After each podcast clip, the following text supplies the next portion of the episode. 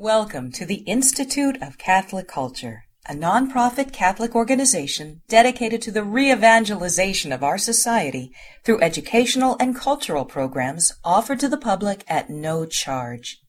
This and other presentations, hundreds of hours of audio, are available for free on our website, www.instituteofcatholicculture.org. There you can listen to or download educational programs related to all aspects of our divine faith, and you can review our schedule of upcoming events. We hope you can join us in person.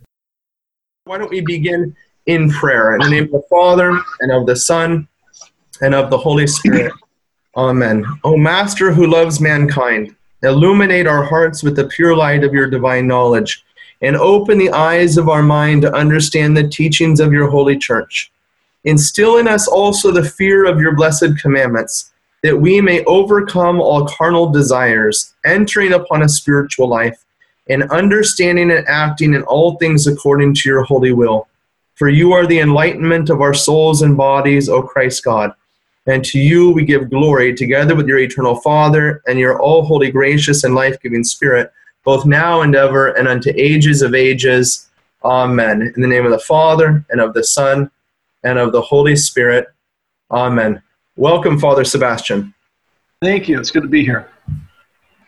Let's continue our study of the sacraments of initiation as it is titled here The Blood and Water. The Blood and Water. We began uh, last week talking about this topic and discussed the reason for that wonderful title from John 1934.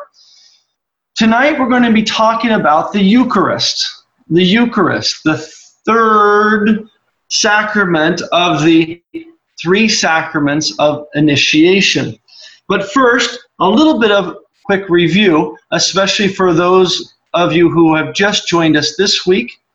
And as we go through this quickly, if you feel like we're going through this information quickly, this first part, that probably indicates that you want to go back and review it from last week in more detail. We spent two hours last week, last, last Tuesday together, and it was recorded. So if you missed last week's recording or last week's lecture, I strongly recommend if this is your, your first time joining us tonight for this lecture, you want to go back and watch that, listen to that, and that will make more sense out of what we're going to be doing in the next few minutes, and that is a very quick review of that subject to prepare ourselves to understand the Eucharist. You can't understand these three sacraments out of context. This is one point I hope that you've gotten clear from the Catechism how important it is, as the Catechism says, to understand these three sacraments in unity. In unity and something that was a little uh, a little confusing for some or surprising maybe in the proper order, as we saw with the Catechism. There. More on that tonight.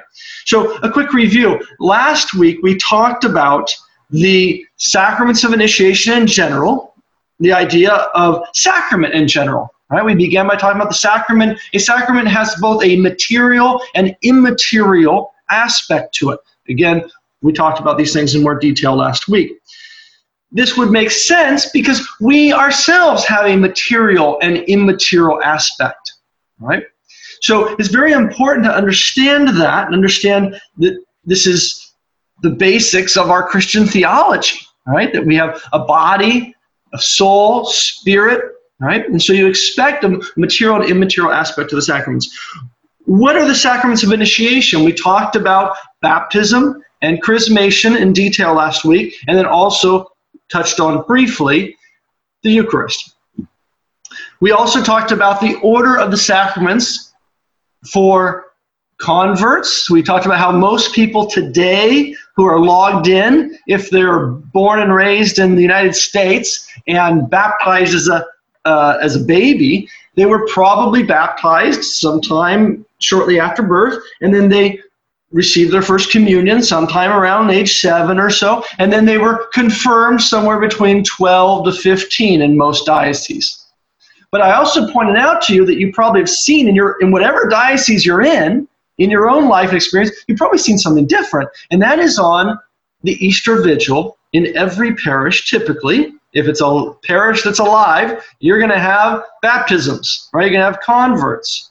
And typically, if you're watching closely, you're going to notice the priest baptizing, then chrismating or confirming, and then immediately after that, the whole congregation receives communion together. You can see that order. Anyone who is, comes into the church as an adult, whether it's at the Easter Vigil or not, is going to typically experience those sacraments in that original order, and there's a lot of a lot of reasons for that, as we'll talk about tonight.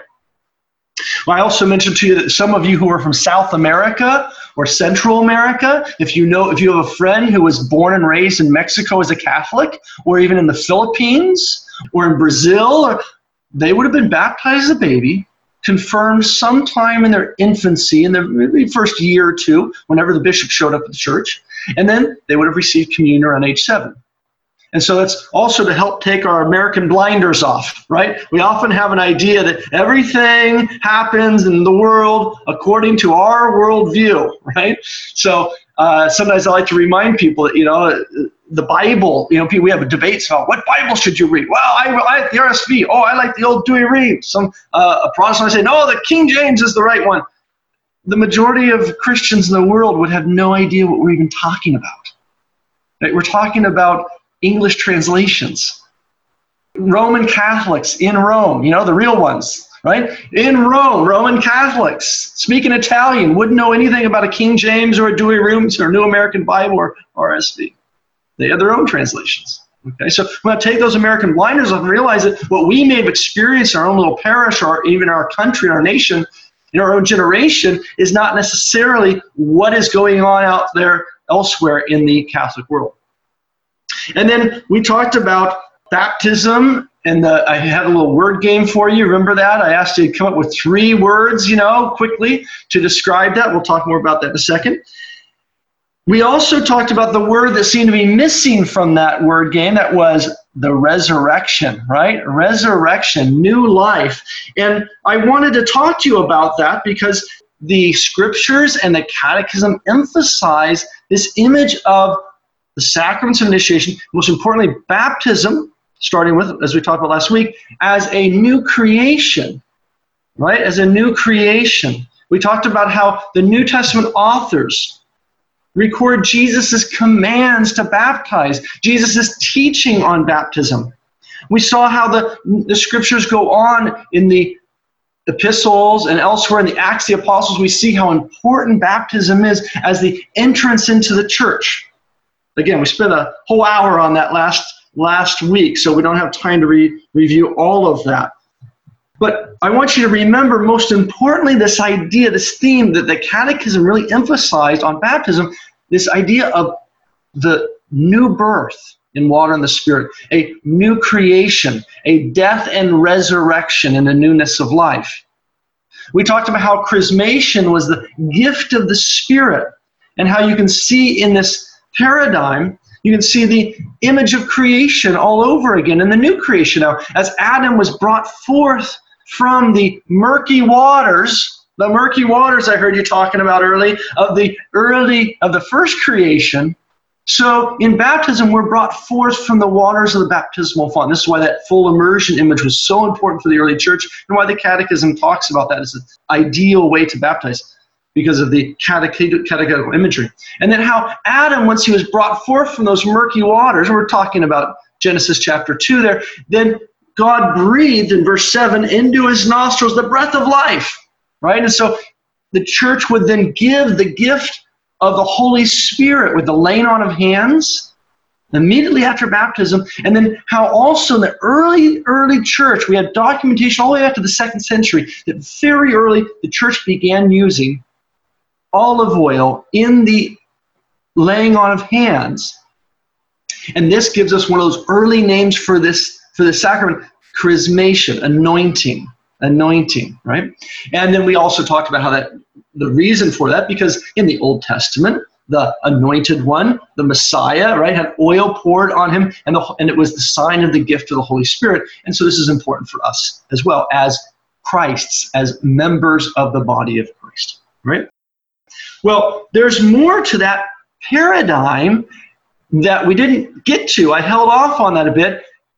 What happened to Adam next in the story? Well, the very next episode is all about life and death and what you're going to eat and what you're not going to eat.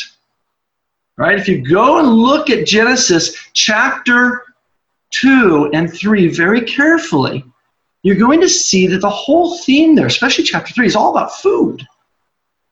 If I asked you, what was the fall all about? What happened in the fall? Uh, theologians might wax eloquently for hours and hours about all sorts of things, but we'll typically miss the main theme that screams at you as you read the story. It's all about life, death, and what you're going to eat. Right? There's the tree of life that gives you life, and there's the tree of knowledge, which if you eat of it, you will die. And so, all the way back in the beginning of salvation history, we see this image of food as central to the theme of life or death in salvation history. Daniélou, Jean Daniélou, that my brother was mentioning earlier in the introduction, those of you who logged in early heard this, wrote in another one of his uh, books how to forget about Genesis chapters 1, 2, and 3 is to eventually lead to a loss of faith altogether. If you don't understand Genesis 1, 2, and 3, especially chapter 3 says, eventually you will not understand the faith, and therefore you will eventually forget the faith. It's so important to understand what's going on there in those first few chapters of creation, the creation story, to understand the rest of salvation history. We left Eden, and salvation history is about getting us back there. If you read the last three chapters of the book of Revelation, the last three chapters of the Bible, you're going to see it's all about returning to the Garden of Eden. God coming to dwell with man again, the restoration of all things. But I'm getting ahead of myself. All right. So, very important to understand that Edenic paradigm, that Edenic paradigm for salvation history that my brother has emphasized so many times in other lectures for the Institute, and I've talked about with you as well.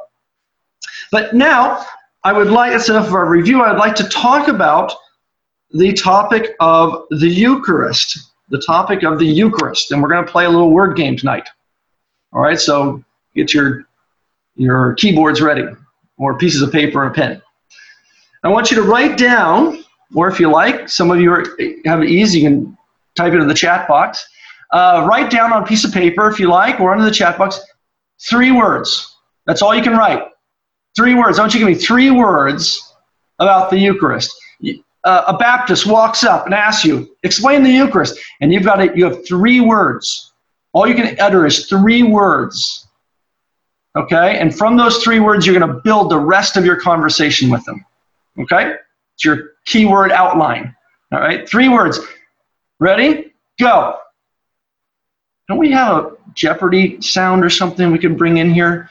Da, da, da, All right. Ready? All right. Time's up. I didn't have time. You had plenty of time. At least a minute there. All right. And uh, let's see. Ernest. Ernest, can you turn your mic on? Ernest, can you give me what your three words were? Yes, I put uh, Jesus, real presence, absolute. Jesus, real presence, and absolute? Yes, sir. Good. Beautiful. Beautiful. Carol, what, uh, what, what three words did you write down for us? I put body, blood, and Jesus. Body, blood, blood. and Jesus. Excellent. Excellent. Beautiful. Very, very good. Jane, Jane Howley, what, what three words did you give us? Um, I did body, blood, and life because I see Jesus as life. So. Good. Excellent. Excellent. Body, blood, and life. Very good. Very good. Macrina, Macrina, can you turn on your mic? Are you able to to give us your three words. Are you there? Uh, death, uh, crucifixion. Okay, good. Death, crucifixion. Excellent. And resurrection. Very good. Death, crucifixion. You're thinking she's thinking of the Last Supper narrative and the end of the, the gospel story there. Excellent, excellent. And I'm seeing on the the chat box here. Let's see here. I see body, blood, Jesus. Oh, that's Carol had typed that in. David typed in body, blood, and thanksgiving. Really nice. Jesus, real presence. Body, blood, life. Okay, very nice. Passover, resurrection, transubstantiation. Excellent.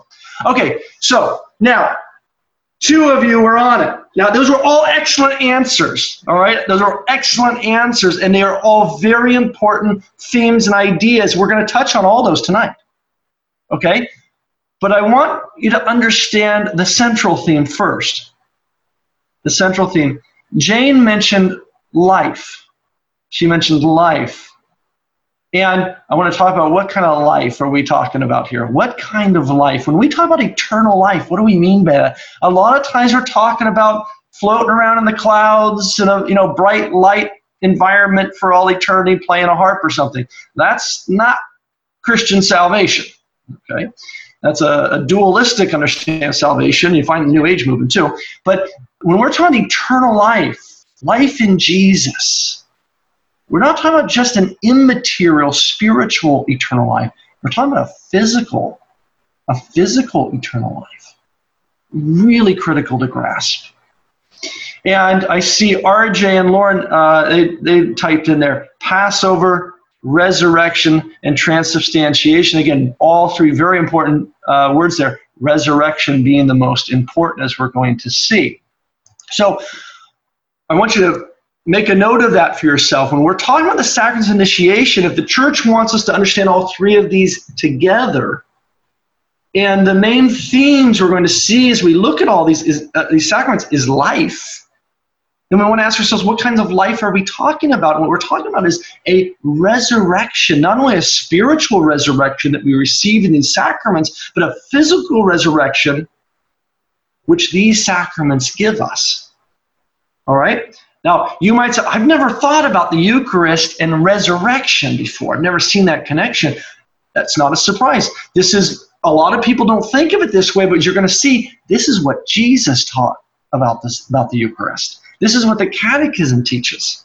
And as my brother was talking to you about this, this is so important to constantly be refreshing, renewing, making sure we're well grounded in our faith in what the what the apostles taught, what they tell us what Jesus taught, what the apostles then wrote in their epistles, and what the early fathers and those who studied the apostles, what did they teach? Because we are one holy Catholic and apostolic. A lot of times when people think of apostolic, they think of, well, that means apostolic succession. Well, that's part of it, yeah. Because the apostolic succession, what does it give us? Because it's the sacraments, right? So this is united and connected, but you can't understand the sacraments simply by the sacraments themselves, or you have to have some understanding, explanation of them. So when we're talking about apostolic, we're also talking about apostolic teaching apostolic teaching. What did the fathers of the church teach? What did Ignatius of Antioch talk about the Eucharist? What did what did Justin Martyr say about the Eucharist? Right? Very important. We're saying, oh, we're an apostolic church. It means more than simply you know bishops ordaining other priests and, and other bishops and things like that throughout the centuries. Something more, more than that. Why does that happen? Why is it important? Right? What does it mean to be apostolic, to be anchored, rooted in the in the faith? Okay, so Let's start then with the name Eucharist. This is the most common name for this sacrament. Someone might say communion, and all, again, all great titles and things. The Eucharist is one of the most common. The Eucharist. This is a Greek word, or it's an English word that comes from the Greek. All right? Eucharist. You hear that? Eucharist. Ev in Greek, the, the U is a, a V sound, like evangelist, right? There, that U, that's a, a V sound there. Evangelist, good news, right? The evangelion, the good news, the gospel, the evangelist, the one who spreads the good news. Ev, Ev, good, good, okay? So Ev, Evcharistin, that's an infinitive ending there, the in, so you can forget about that for now, to do something. What are you talking about? Charis, charis, grace, gift. To give something which is good, a good gift, right? Good gift. Now, what is it? What, what do we mean? Why do we use this word? The reason why we use this word is it doesn't mean good gift in the sense in English, the way I just literally word for word translate, but rather it means thanksgiving, to give thanks. The thanks is the good part here, and the giving is the, the charis part, okay? So thanksgiving. thanksgiving to thank somebody, right? To give thanks to somebody, to give over appreciation for, for something. Thanksgiving. Okay? So Thanksgiving is the English translation of Eucharist. Thanksgiving. Now, why do we use that word for this sacrament? Turn with me to Luke chapter 22. Luke chapter 22. Now, the Eucharistic words, or the story of the Passover meal of Jesus with his disciples, or as it's often called, the Last Supper, is recorded in Matthew, Mark, and Luke. John refers to the supper, but he doesn't talk about the actual food part, the meal and the prayers. John talks about something else? And talks about the washing of the feet. We'll get to that in a second. But in Matthew, Mark, and Luke, we hear about the words of institution, as it's often called, where Jesus talks about, this is my body, this is my blood. It's also mentioned in 1 Corinthians chapter 11, which we're going to look at together. So Matthew, Mark, and Luke, in the Passover meal at the end, we hear about Jesus saying, This is my body, this is my blood. There's those words, the words of institution. And then you also hear those same words and the same story in 1 Corinthians chapter 11 when Paul talks about the Eucharist there and the, and the Passover meal of the, of the Christians in Corinth. Okay, so, but tonight we're going to look at Luke chapter 22 because he uses some words here that help make this point that we're talking about. Luke chapter 22, this is in the midst of the Last Supper, verse 19. So this is at the Passover meal. Okay, this is you actually go up to verse 7 to get the context here. Uh, then came the day of unleavened bread on which the Passover lamb had to be sacrificed. So Jesus sent Peter and John. So this is on the this is on the day of Passover, right, the evening of the Passover. Verse 19. And he took bread, and when he had given thanks, he broke it and gave it to them, saying, This is my body, which is given for you. So look at this. Gave thanks. He gave thanks, right? after he had given thanks, there's that verb, Ephcharistin.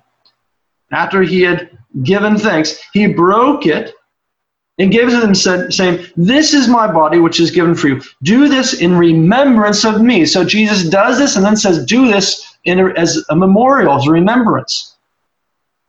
Then it says, And likewise the cup after supper, saying, This cup, which is poured out for you, is the new covenant in my blood the new covenant in my blood. Okay?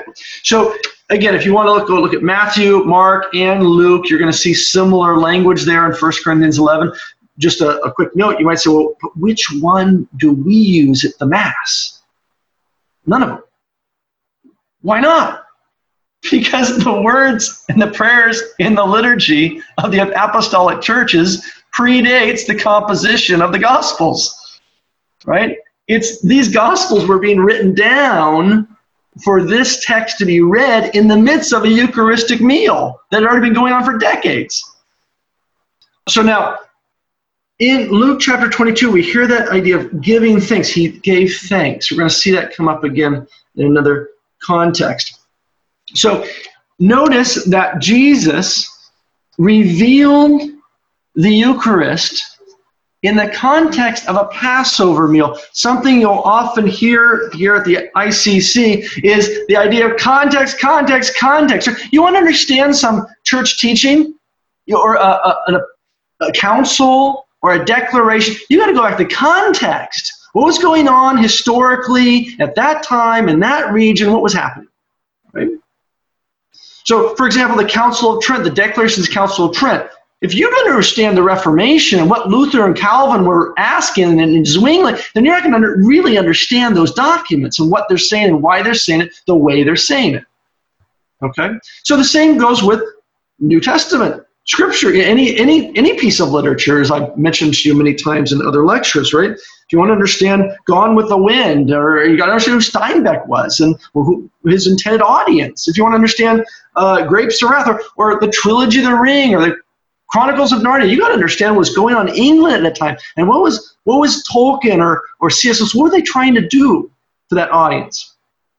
All right. So context, context, context. Jesus reveals the Eucharist in the context of a Passover meal, of a Passover meal, which is very important for us then, huh?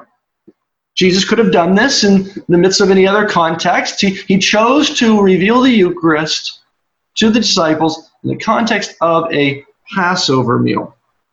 So, what is the bigger picture? What some some basic themes we can see here? Well, what's the Passover about? What's going to happen? Jesus is going to die and rise from the dead, right? Jesus is going to die and rise from the dead. And he talks about how what they're going to do, this Eucharistic meal, is related to that. Now, why does he say that? The, the meal is going to be a remembrance of an event that hasn't yet taken place? What? Shouldn't he have done this with him after the resurrection? Wouldn't that have made more sense to after the resurrection from the dead? Then he could have had a meal with them, which would surely have been their last supper for sure, really last then, right? And then then he could have revealed them the Eucharist and said, "Do this as a remembrance of what happened back there at the death and resurrection." Why did he do it that way? Well, that would be uh, imposing upon the text our understanding, right? But let's let the text direct our understanding. This is a Passover meal. Now, when was the first Passover? If we're going to understand the first Passover of the new covenant, we've got to understand the first Passover of the old covenant, right? We'll get to that in a second. So, if we want to understand what's going on here, what it means is we got to go back and review Exodus chapter 12 and the Passover. So that's the, the general big picture there. Death and resurrection connected to the life and death and resurrection of Jesus but why this order? Well, we're going to understand more of all of that when we look at Exodus chapter uh, 12.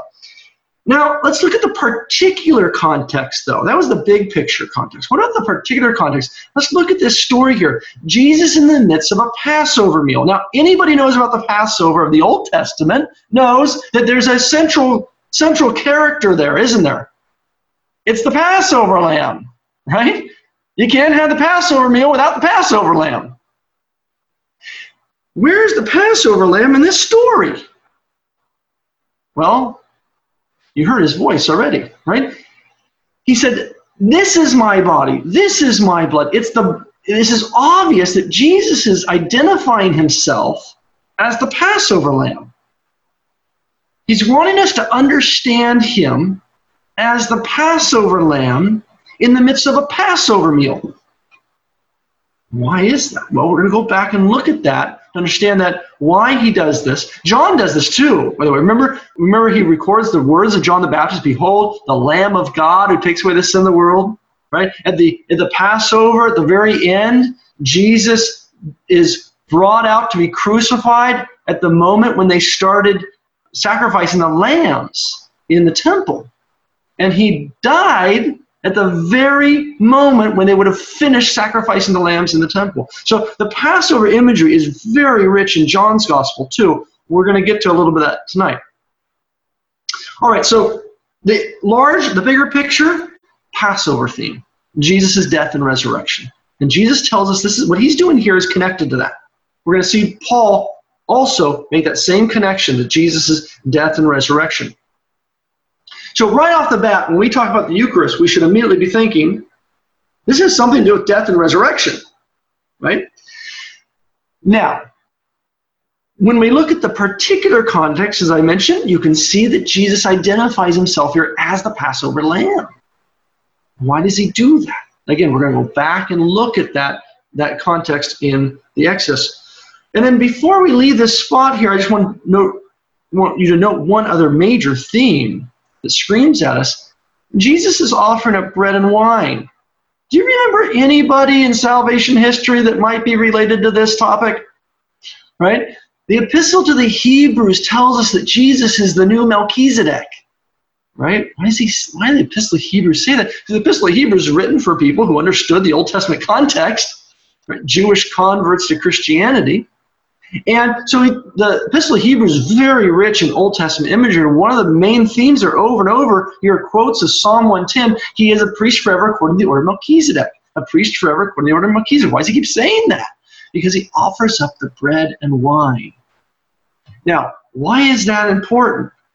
It's really neat. He offered bread and wine. Melchizedek did that, so he's kind of like the new Melchizedek. Neat. Well, there's a lot more than that going on. Who's Melchizedek? What was he doing in the Abrahamic narrative? And why did he offer bread and wine? What did he do in that story? Very important. We're going to go back and look at that right now. So turn back quickly to Genesis. Genesis chapter 12. Genesis chapter 12. Remember, God called Abraham from among the nations so that through his seed, his descendants, all the nations could be blessed.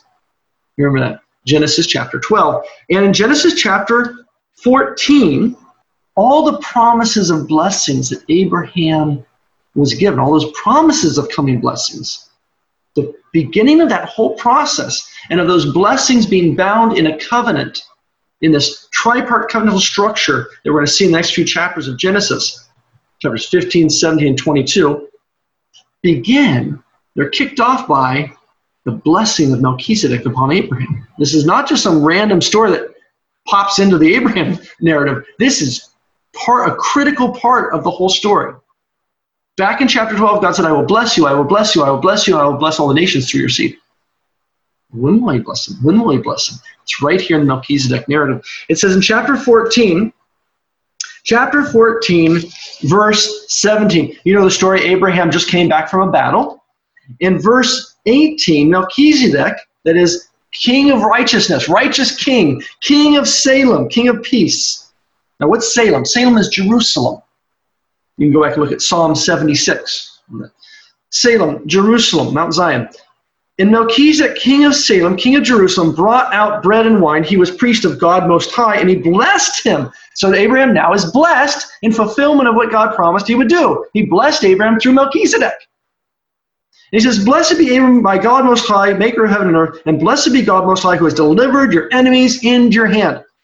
So the blessing from God upon Abraham that is eventually going to come to the descendants of Abraham, and then eventually through his descendants to all the nations, happens through Melchizedek at the moment when he offered up bread and wine. Jesus is the new Melchizedek. He is the priest of God Most High. He is the king of Jerusalem, the Christ, the anointed one. We've talked about that in other studies. This is why it's important to understand what it means to say Jesus is the Christ. He's the anointed king of Jerusalem, the line of David.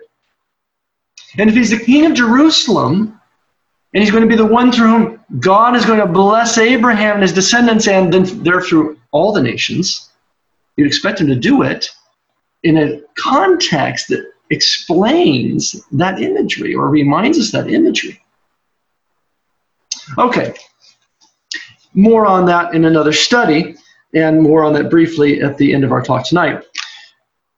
Now I want you to turn to Exodus chapter 12. Exodus chapter 12.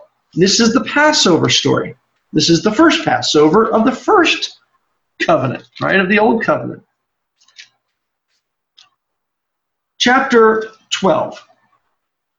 Context remember, the people of Israel are in, in Egypt. They've been there for 400 years. It's time to get them out, not to give them political freedom, liberation theology, that kind of nonsense you might hear out of a Zionist film out of, out of Hollywood called the Ten Commandments, but rather, rather as the as the book tells us over and over, as the Psalms say, God brought judgments upon the gods of Egypt. The purpose of bringing them out of Egypt was to get Egypt out of their heart right? To get Egypt out of them, to return them to the, to the worship of the one true God who had revealed himself to Abraham. So that the seed of Abraham, that is Israel, will be the one through whom the one true God would bless all the nations eventually. Return them to the people of God, to the kingdom of God, to the family of God. So at the end of cha- uh, chapter 12 is the, is the 10th plague. God has given these plagues, plague after plague, until finally Egypt at the 10th plague is going to let Israel go. And in chapter 12, we hear the story. The Lord said to Moses, Aaron, in the land of Egypt, This month shall be for you the beginning of months. It shall be the first month of the year for you. Tell all the congregation of Israel that on the 10th day of this month they shall take every man a lamb according to their father's house, a lamb for a household. Verse 4. And if the household is too small for a lamb, then a man and his neighbor next to him. And you may take it for the sheep or the goats. It could be either one. Verse 6 And you shall keep it until the 14th day of the month, when the whole assembly of the congregation of Israel shall kill their lambs in the evening. So they're going to look at the lamb for three days. They're going to examine it, make sure it's without blemish. This is why Jesus was kept in captivity for three days. John, John emphasized this in his gospel. And so it says then in verse 6 And you shall keep it until the 14th day of this month when the whole congregation of Israel shall kill their lambs in the evening. So, a congregation of Israel, by the way, this is congregation in the Greek text, this is the ecclesia, the church, right? The, the people of God, the gathered people. Then they shall take some of the blood and put it on the two doorposts. And so, why are they going to kill the lamb?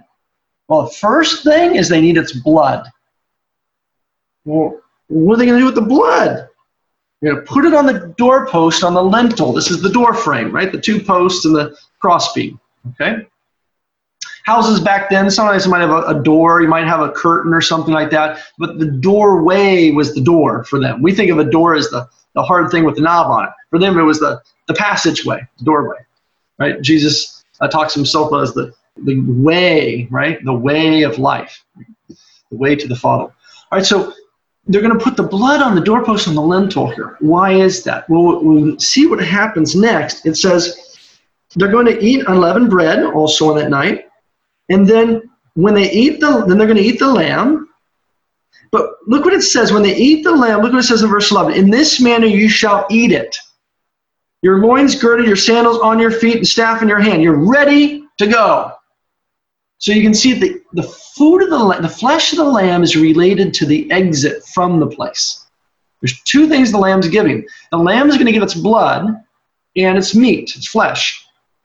The blood, as we're going to see here now, is going to keep them from death. Look what it says in verse 12. For I will pass through the land of Egypt that night, and I will smite all the firstborn in the land of Egypt, but the, the a man and beast, and upon all the gods of Egypt, I will execute judgment. There's that monotheism versus polytheism theme. Verse 13, the blood shall be a sign for you upon the houses where you are. When I see the blood, I will pass over, pass over your house. I'll smite the Egyptians, but you shall live. Okay, so the Passover, there's that word where we get it, Pesach in the Hebrew or Pascha in the Aramaic. Pascha, Passover. Paschal, you heard the Paschal lamb. In English, we typically call the great feast of the year. In English, most people call it Easter, which is okay. It's got some interesting English history to it. Uh, for another discussion. But Passover is the official name of the of the feast uh, in the church. This we would do very well catechetically. We'd start using that in English. I can't know how many Christians do Christians celebrate Passover. Oh no, the Jews do that. We don't do that stuff. What? Right? Oh, my Jewish friend invited me for Passover, so I went. Did you invite him for Passover? What do you mean? A problem, right? How important it is to make sure we use our words properly in accordance with the tradition of the church. Be very careful with our English translations. Okay, so Passover. The blood is going to keep the angel of death outside the house. The angel of going to pass through Egypt, kill the Egyptians, but the those within the house will be kept alive by the blood of the lamb. It's going to be a barrier of life. Why is this? What's the blood? Why blood? I mean, could why wouldn't use something else? Maybe the saliva of the lamb. I don't know. What's the what's the meaning? Well, blood was the image of life in the ancient world. I don't want to discuss to you, but if you've ever seen an animal butchered in the ancient way of doing it, in ancient kosher slaughter, it's not they do today in kosher slaughter, but ancient kosher slaughter was simply this. They would take a very sharp knife and cut the carotid and jugular. Okay, the carotid artery and the jugular vein on both sides, slit, little paper cut. The animal didn't feel it. And the animal continues to chew the cud, We're breathing, sitting there. You try not to cut the trachea. So they sit there breathing, and I, have done a number of slaughters like this myself. And, and they just sit there. They have no idea what's going on. All of a sudden, you see them start to kind of sway back and forth. Then all of a sudden, they fall, they faint because of a lack of blood pressure. Okay? And then all the blood keeps pumping out until finally they go brain dead.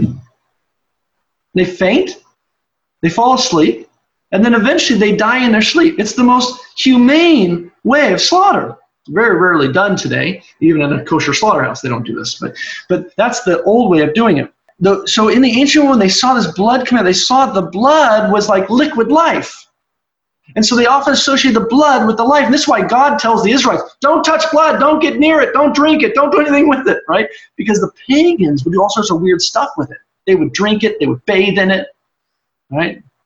That's that idea, the connection, the blood and the life. And so, and there was obviously a connection there, right? There is obviously some sort of a connection. Once enough blood pumps out of the body, then the person dies, the animal dies. And so they took the blood. God tells me, you want, I want you to take that blood, and you're going to take the blood from the lamb, you're going to put it on the doorpost and the lintel, and that will keep the angel of death out, right? The death will stay on the outside of the house. The blood is a barrier of life, keeping death out and life on the inside. So it's the blood which saves them from initial death, all right? But that's not all. Then they have to eat the flesh of the lamb right? Because they've got a journey ahead of them. They're, the purpose of the Passover was not simply to keep them alive, but rather to get them alive out of Egypt, and not simply out of Egypt, but to get them somewhere, right, to Mount Sinai and eventually to the Promised Land. Have you ever tried making a long journey on salad? There's a great bumper sticker here I see in California, usually on big farm trucks. Eat beef. The West was not one on salad usually I'm sure a, a rancher. Uh, so it's true. I mean, try eating a salad and go run a marathon. You just can't do it. You're going to need some sustenance, right? So they are given bread and meat to sustain them for this journey ahead. Not just bread, but also meat. And that's going to sustain them for the journey. And you can see the connection of the bread and the meat. The food part of it is connected with the staff and the loins girded. That's for the journey part. Otherwise, they'll just use the blood. They would stay there in Egypt, and then they would certainly eventually die of starvation, right? They wouldn't get anywhere. They got to have the food. So the, the food, the, the blood and the flesh of the lamb were life giving, but also interesting. Look at that flesh. They ate it with bread. Isn't that interesting? We're going to see that theme again later on. All right, so then what happens? It says also in the regulations, this is chapter 12, verse 14. He says, This is the, the memorial day for you. It's a memorial day. You got to do this. Once a year, you're going to do this. But it was also the first night of a seven day feast called unleavened bread. So Passover is the first night of a seven day feast of unleavened bread. Why is it unleavened? Because God doesn't like yeast. No. And some people think, well, the Jews really don't like yeast. No, Jews love yeast, okay? Have you ever eaten bread without yeast? It doesn't have a lot of flavor. It's what gives it that bready taste, right? So the yeast was is not used during Passover for that week. Why? Because when you're sitting there eating unleavened bread without rush. think, why isn't there yeast in this? Right? Now, why didn't they put yeast in their bread for a whole week every year? To remind them of how fast they got kicked out of Egypt before the ladies could get it, even let their bread rise, it says. The women had to take the dough before it was raised in the, in the warmth of the morning, wrapped up in their mantle, and run with it. And then they baked it along the way as unleavened. So this is a memorial every year, not only that God saved them from death and gave them life as he brought them out of Egypt to Mount Sinai where he was waiting for them, right? But also how quickly it all happened. How quickly it all happened. Okay? And now also notice it says this in verse 24 You shall observe this rite as an ordinance for you and for your sons forever. This is some sort of thing they're going to have to do over and over again. And it says, verse 25, and when you come to the land which the Lord your God will give you, as he promised, you shall keep this service. And then look, and so notice it's connected with the promised land, of what they're where they're going. And then look at verse 26. And when your children say to you, What do you mean by this service? Why are we doing this, Dad? Why are we killing this lamb differently than the way we kill other lambs each year? Right? They eat lamb. This is part of their. They they want meat. They don't go to Safeway or the grocery store or Costco. They go out and they grab a lamb. Right? They butcher and eat it. This particular one had to be looked at for three days, made sure it was without blemish, and it was very sacred meal. Dad, why are we doing this? So when your kid gets old enough to ask those questions, what do you do? You explain to them why. And by the way, as part of our theme tonight, those kids were eating that Passover meal is from the beginning. Okay? It's only when they came to the age of reason and they began to ask the question of what it meant, that you then explained it to them. It wasn't that was the moment when you suddenly explained it, then you then they were able to participate in the Passover meal. More on that in our second half. Okay, so then look also verse 26. And when your children say to you, What do you mean by the service? You shall say to them, It is the sacrifice of the Lord's Passover. The Passover. It's a sacrifice. Okay?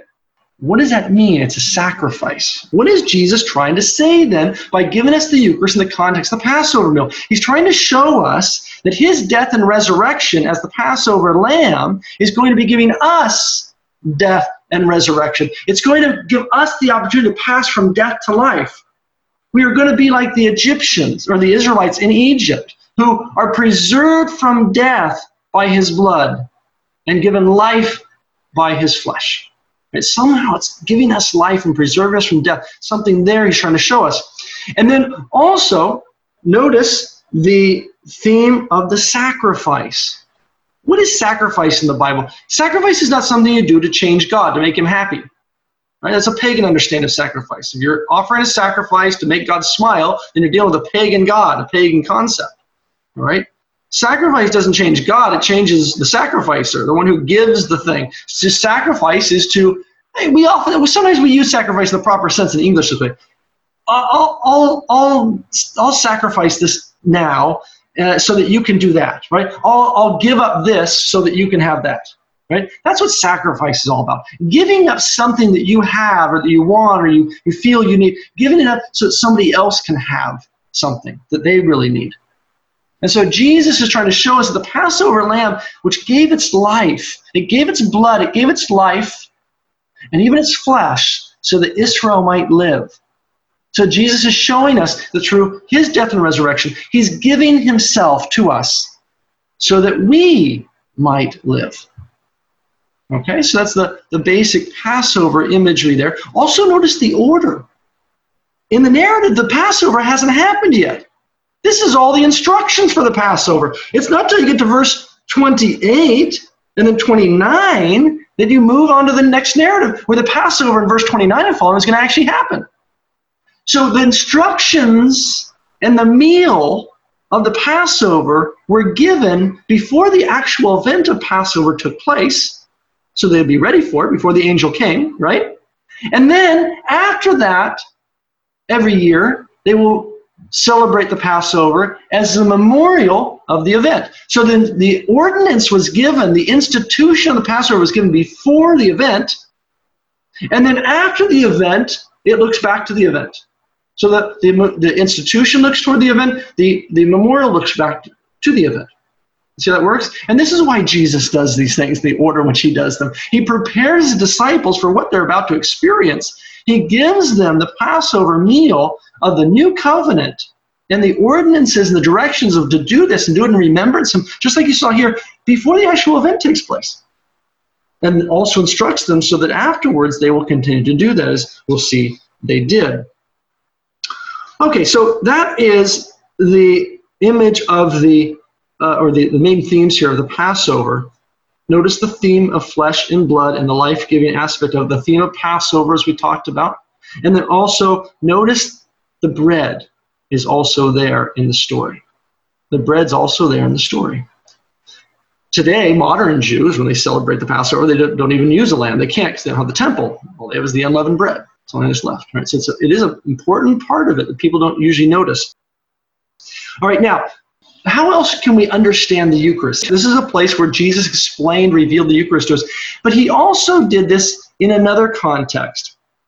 If I asked about the Eucharist for you to talk to me about the Eucharist, where in the New Testament we hear about the Eucharist, many people would talk about the Last Supper. But I think most of you know enough, and certainly have been uh, had enough ICC events to know about the importance of John chapter 6. So before we go to John chapter 6, I want to turn with you now to the events that John chapter 6 point back to. All right, so we're right here in the context of the Exodus. After they left Egypt, as you know, they crossed the Red Sea, right? We talked about this in the water and in the sea. Remember Paul talking about that? They crossed. And what did Paul talk about immediately after that? In 1 Corinthians chapter 11, he said, You were our ancestors were all under the cloud. They were baptized in Moses in the water and in the sea, or in the, in the cloud and in the sea. And then he says, and they ate and drank of the supernatural food. Notice Paul immediately connects the miraculous gift of food and water uh, after the crossing the Red Sea. This is, of course, what we need to look at as well to understand this. So look, look here in Exodus chapter 15, 14, 15, you hear about the crossing of the sea. And then in chapter 16, you hear about the manna story. The manna. Now, why we want to talk about this? Because you know in John chapter 6, this is one of the themes you're going to hear. You're going to hear about the manna. Your fathers ate the bread in the wilderness, the manna in the wilderness, and they died. What I will give you will give you life. There's that theme there, death and life, right? So look what it says here in chapter 16. We don't have time to read the whole thing, but I'm just going to summarize and have you look at a few verses. They're hungry when they came out of their out of their baptism into Moses, after they'd been baptized and chrismated, right after the and the Spirit was hovering over them, as Paul says. Now it was time to eat. They're hungry, and so they asked for food. And look what they asked for. Look at verse three. They asked for they're, they're yearning for meat and bread. They say, Oh, we wish we were back in Egypt when we had meat and bread back then, our flesh pots and our bread to the full, right? They're hungry. They don't want salad. They want, they're hungry. They're on a journey. They need food. And so, verse 4 and following, we hear that God's going to give them a miraculous gift of meat, flesh, and bread from heaven. Look what it says, verse 8 When the Lord gives you in the evening flesh to eat, and in the morning bread to the full. Notice together, flesh and bread again. Again, then Moses explains to the people, verse 12, I have heard the Moses people of Israel. They say, At twilight you shall eat flesh, and in the morning you shall eat bread. Then, in verse 13, in the evening, quails came up and covered the camp. In the morning, dew lay round about. So you have the flesh and the bread is given together in the story. Many people take up the manna story, they forget about the quail. And this is why we see in John chapter 6, Jesus talking about the flesh and the bread, the flesh and the bread. We'll see more of that after the break. But before we come to our break, I want you to notice two more elements here. Look at chapter 16. In chapter 16, it says, when the, when the manna fell from the sky. So both these are heavenly gifts, right? They come from the sky. When the manna falls to the ground, it's like frost on the ground in the morning. And they go out and they see it's like flaky stuff on the ground, like cornflakes. So they go and they pick it up, and they said, look at verse 15, when the people of Israel saw it, they said to one another, What is it? They, they know it quail, they've had quail, but what is this? Highlight that. What is it? In Hebrew, that's man hu. What it? What is it? Man hu. In the Aramaic, that comes out as manna. Manna. Manna. Okay? What is it? So the word manna means basically, what is it? What is it? Especially as it comes back from the Hebrew there, manhu. What is it? It's a mystery. They don't know. They don't understand it. Even today, people, scientists wonder, oh, it might be this, it might be that. I have no idea. They have no idea. Okay, it's a mystery. A miracle. Some, some maybe some uh, miracle having some origin in nature. We don't know. Like the quail, uh, quail, right? There were quail flying around back then, but to have quail in this quantity dumped out of the sky, right, flying over, then suddenly drop into the camp, that's the hand of God. Okay, the same thing here. Whatever this was, may have had some natural. Uh, you know, environmental background there, but it was in such massive quantities that they could just walk out and gather it up and didn't know what it was. Okay? So God fed them with the manna and the quail, with the bread and the flesh together. And the people gathered it, but if they tried to save it overwards, it would just become mealy. It wouldn't, wouldn't last. But God told them to keep some in a jar. Moses was to gather some, put it in a jar, and keep it as a memorial. And this actually was preserved, it says, as a memorial of what God had done for them. And so again, in the manna, you get this idea that it's somehow supposed to be something that's to remind them how God saved them. And what did He save them from? Hunger? Well, this is not just simply hunger pains at, at lunch, okay? You have millions of people out in the wilderness, and they're in the desert of clay, it says. The desert of clay. There's nothing out there. Millions of people, men, women, children, elderly, babies, flocks and flocks. But all how are you gonna how are you gonna feed these people? How are you gonna feed them? And so God gives them a daily supply of meat and bread. Meat and bread, this miraculous gift from the sky, from the heavens right? And this is how God saved them from death. So the manna story or the manna quail story is a death, life and death story again. The people would have died without food. Just like the next story, without water, they would have died as well very quickly. Right? So it's life and death, life and death. God gives them life here. He preserves them alive, sustains their life. And so we can see how Jesus looks back to the story as a way for us to understand then what he's giving us in the Eucharist. And this is a good point then I think to take our break. All right, so we were looking at Exodus chapter 16. Exodus chapter 16. And again, we could spend hours here looking at this. This is so rich, but we don't have that much time left. So we're going to speed up here and jump back now to the New Testament and look at the context in which Jesus explained the Eucharist earlier in his ministry before the Passover. Before the Passover. So that's recorded in John chapter 6. John chapter 6. A little bit of that context again. If you look at chapter 6, it says in verse 4 that this was the feast of the Passover of the Jews was at hand. Now, you should know that John tells us about three Passovers during the earthly ministry of Jesus. This is where you have maybe heard that Jesus' ministry was about three years. Well, that comes from our reading of John's Gospel that tells us about three different Passovers occurring during his ministry. And the first one was at the wedding at Cana. We don't have time to go back and look at that, but if you read John chapter 2, you'll hear about the Passover there.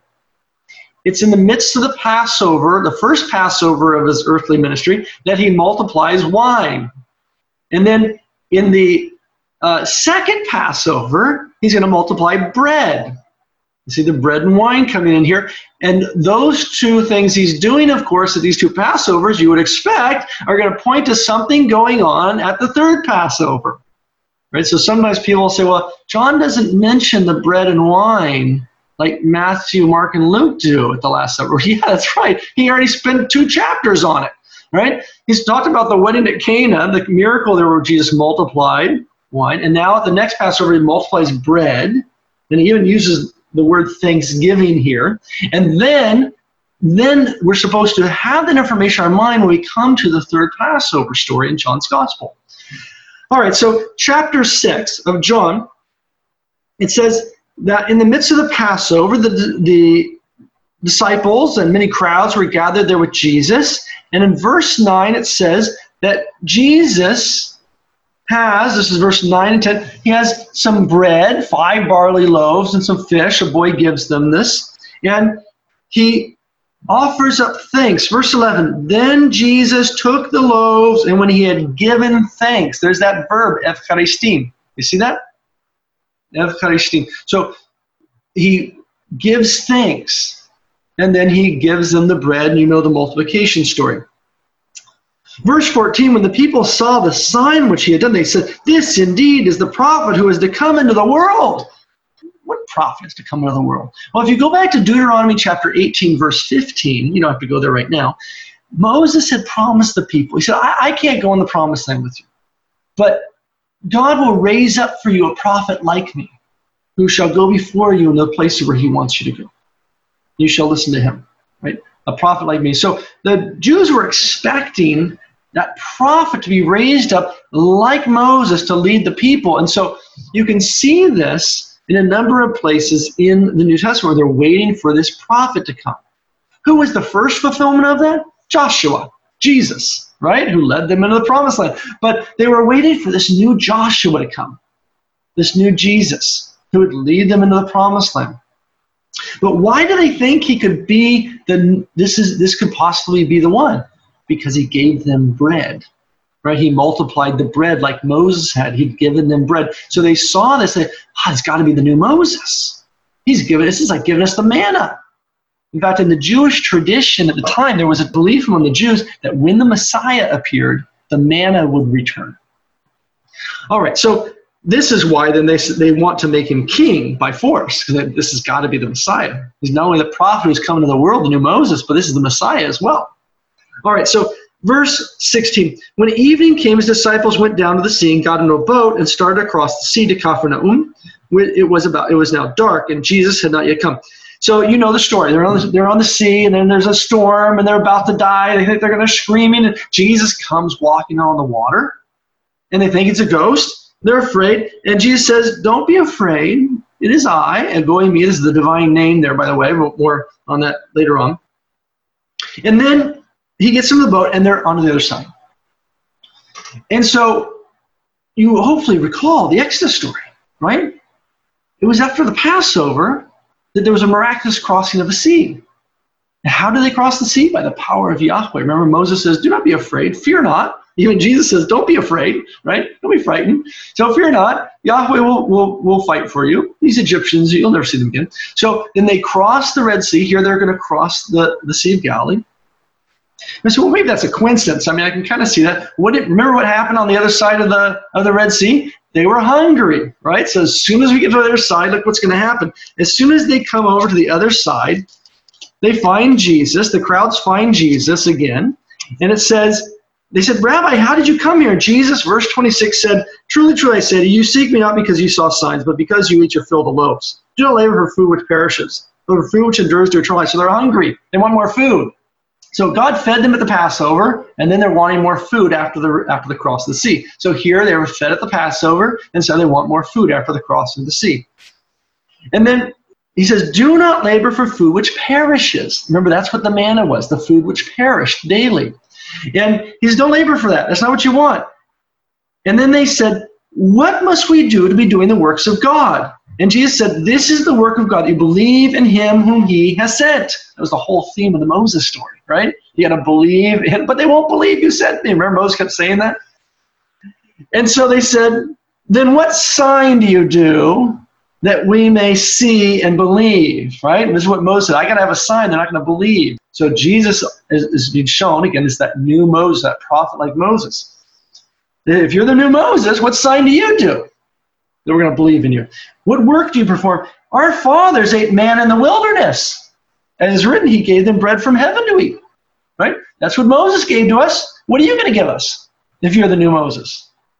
Jesus said, "I'm truly, truly, I say to you, it was not Moses who gave you the bread. It's my Father who gives you the true bread." Look at Jesus switches the present tense there. Right? He corrects their reading first of all. It wasn't Moses that gave the bread. God gave the bread through Moses. Okay, but God gives you now the real bread, right? And look what it says. Uh, my Father gives you the true bread from heaven, for the bread of God is that which comes down from heaven and gives life. Highlight that word life to the world. Verse 35, Jesus said to the man, I am the bread of life. Highlight the word life there. He who comes to me and shall not hunger, he who believes in me shall never thirst. But I said to you that you have seen me, and yet you do not believe. All that the Father gives me will come to me, and him who comes to me I will not cast out. For I have come down from heaven. Now they begin to wonder, how is why is he this is this the guy from Nazareth? How could he be saying he's come down from heaven? So they murmur. There's that theme of murmuring, right, with Moses. Remember that? Almost every other verse in the Exodus, right? The people are murmuring against him. So look what happens. Verse 47. Jesus says, verse 47, truly, truly I say to you, he who believes has eternal life eternal life. There's that theme again. Well, how is he going to have eternal life? Jesus said, I'm the bread of life. Well, what's the connection? How can Jesus be the bread of life and then someone believe in him have life? Well, he's going to explain it right now. He says, I am the bread of life. There's that word life again. Your fathers ate the man in the wilderness and they died. Right? They never made it in the promised land. Those guys that ate the man in the wilderness, they all died over a 40 year period. This is the bread which comes down from heaven, that a man may eat of it and not die. I am the living bread which came down from heaven. If anyone eats of this bread, he will live forever. Think theme of life is important here, eternal life. Yeah. What kind of life we talking about? And the bread which I shall give for the life of the world is my flesh. Life, life, life, life, eternal life, live forever. Verse 52 the Jews disputed among themselves, How can this man give us his flesh to eat? So Jesus said to them, Truly, truly, I say to you, unless you eat the flesh of the Son of Man and drink his blood, you have no life in you. He who eats my flesh and drinks my blood has eternal life. And I will raise him up on the last day. Underline raise maybe 15 times and put little stars and blinking lights around it. Okay? Raise. We're not talking about just eternal spiritual life off into the heavens flying around with angels. Raising us to eternal life.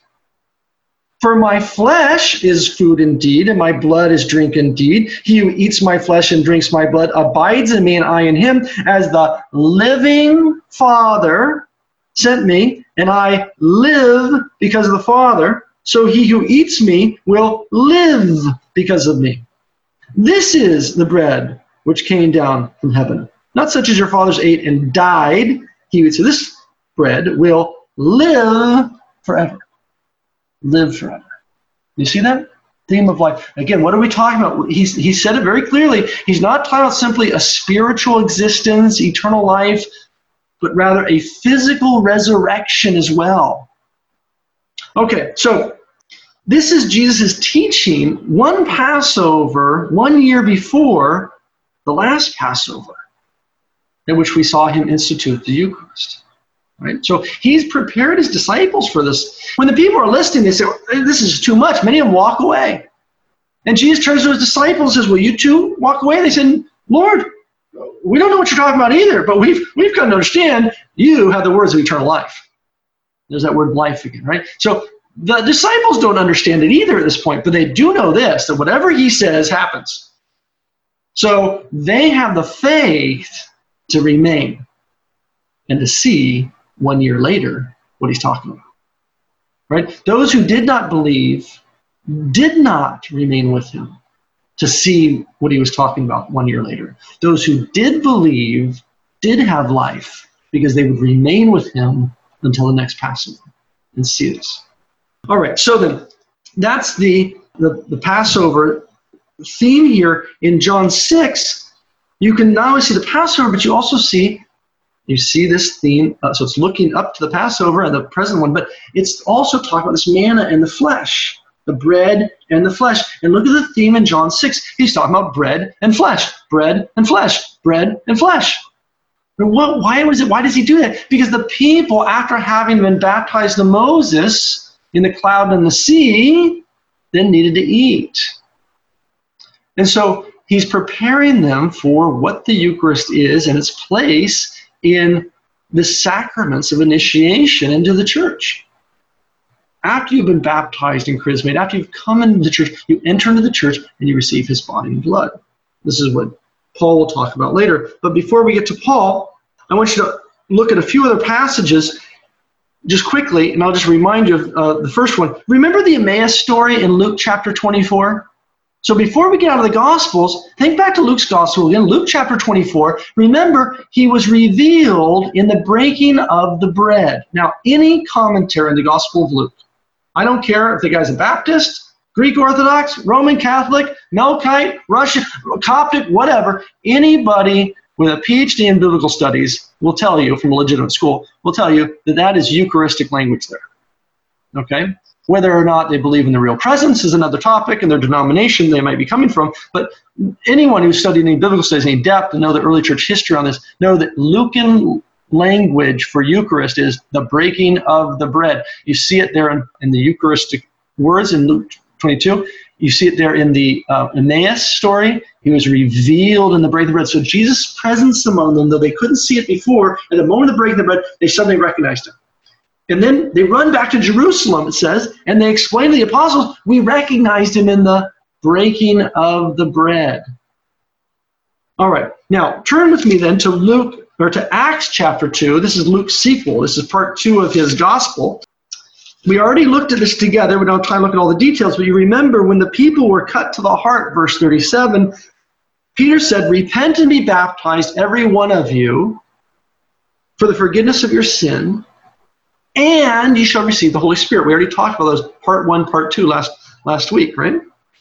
But there's a little more here we need to look at. Look what it says in verse 42. After they were baptized, it says, and they devoted themselves to the apostles' teaching. So they listened to what the apostles taught, apostolic, right? They devoted themselves to the apostles' teaching and to fellowship, that is, being one body, to the breaking of bread and prayers. Now, what does the breaking of bread mean there? They suddenly got really hungry? Eh, Once they were baptized, all of a sudden Christians suddenly just become very hungry people. Before they were baptized, they were they didn't really eat much. Once every couple months. But after they were baptized, suddenly they were devoted to breaking bread. No, again, any commentary will tell you that's Eucharistic language there. That's a reference to the Christian Eucharist. They would gather together, listen to the apostles' teaching, which is what we do every Sunday. We listen to the scriptures, most importantly, the New Testament, and then we we are in communion with each other, right? We we we pray and we forgive each other for anything we've done. We're united as one body. And then once we're once we're all together in fellowship, then we break bread and we pray and thank God for what we received. Right? That's the Eucharistic meal. Again, any commentator, any, any guy by a PhD will tell you that. All right, so then you see it again in chapter 2, verse 46, daily breaking bread in their homes. This is before they actually had churches built on the, you know, on the street corner. Christianity was, a pers- was persecuted at these early stages. The Christians would gather in the local largest home of the neighborhood, the local Christian, and those became actually the foundations of the early church buildings. Okay, so then also, this is right off the bat. You see at the beginning of Acts, but you see this also at the end of Acts. So look later in Acts chapter 20. Acts chapter 20, we're coming to the close of the book. Paul's traveling around, he's heading back to Jerusalem, and on his way back, it says, chapter 20, verse 7, on the first day of the week, that's Sunday, it's Saturday evening at this point, it's probably about 7, 8 o'clock, sometime after sunset. When we are gathered together to break bread, why did they gather together? To break bread. You hear about a sermon by Paul that goes on all too long. I think some of my parishioners can associate with that. And then after that, Paul goes back up into the room and breaks bread. Breaks bread. You can see how central the theme of the breaking bread. They weren't just gathered together to have a Bible study. They were listening to Paul preaching. They were gathered together to break bread. He says at the beginning. And when the poor kid fell out of the window, this is no time to be just going back upstairs and having some snacks. And no, they go back up once they realize the kid's not dead and they finish their job that it was to break bread. They celebrate the Eucharist. All right, now, Paul talks about the Eucharist in two places clearly in his epistles. So let's now look forward. This is what we did. We looked at baptism and chrismation. We kind of worked our way through from the Old Testament, through the Gospels, Jesus' teaching, his commandments on the subject, and then and then we went into the Acts and we saw what they were doing, and then we saw the theologians, right, the New the epistles, where Paul and the others are talking about these things. So what is how does Paul talk about the Eucharist? Let's look at 1 Corinthians chapter 10. He says, I want you to know, brother, that our fathers were all under the cloud and all passed through the sea, and all were baptized into Moses in the cloud and in the sea. And all ate the same supernatural food, and all drank the same supernatural drink. They drank from the supernatural rock which followed, and that rock was Christ. What's he talking? He's talking about typology here, right? That rock was Christ. Well, was Jesus actually that rock? No, that was a rock. Okay, it was a rock that they struck. You remember? And the water came out of it. And that rock that stream of water followed them and gave them water wherever they needed to go. And so he says that rock is an image of Christ through which they were saved.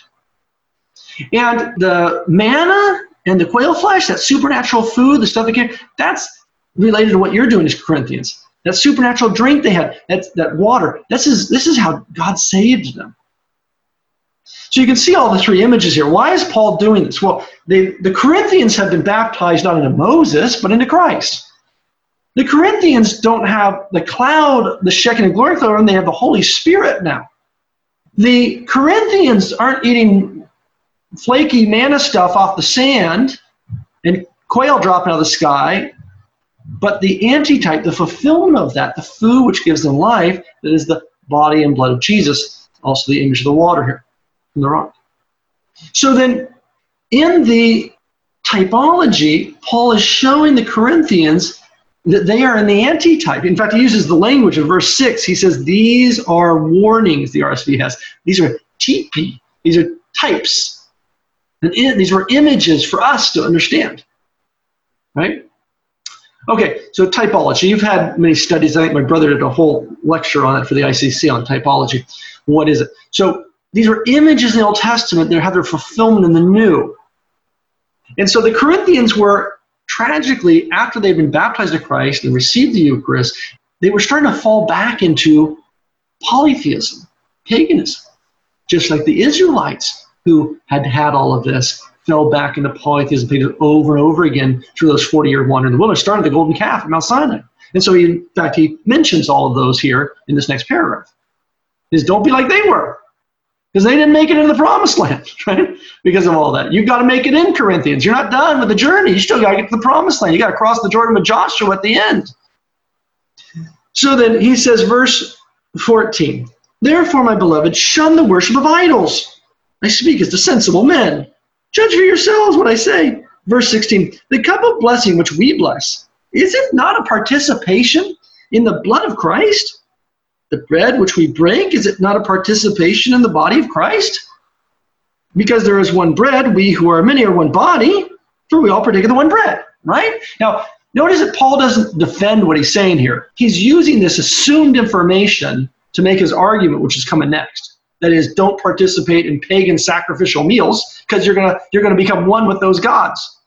Okay, so we can set that aside for another study on the Pauline epistles and the Corinthian communities. What was the problem there? But notice Paul making his argument of why Corinthians shouldn't go to pagan meals uses his basic catechesis that he can assume the Corinthians are aware of, that he's obviously taught them, that the participation in the, in the cup and the spread is a participation in the body and blood of Jesus. And through it, we become one body. We become one body. What body? The body of Christ.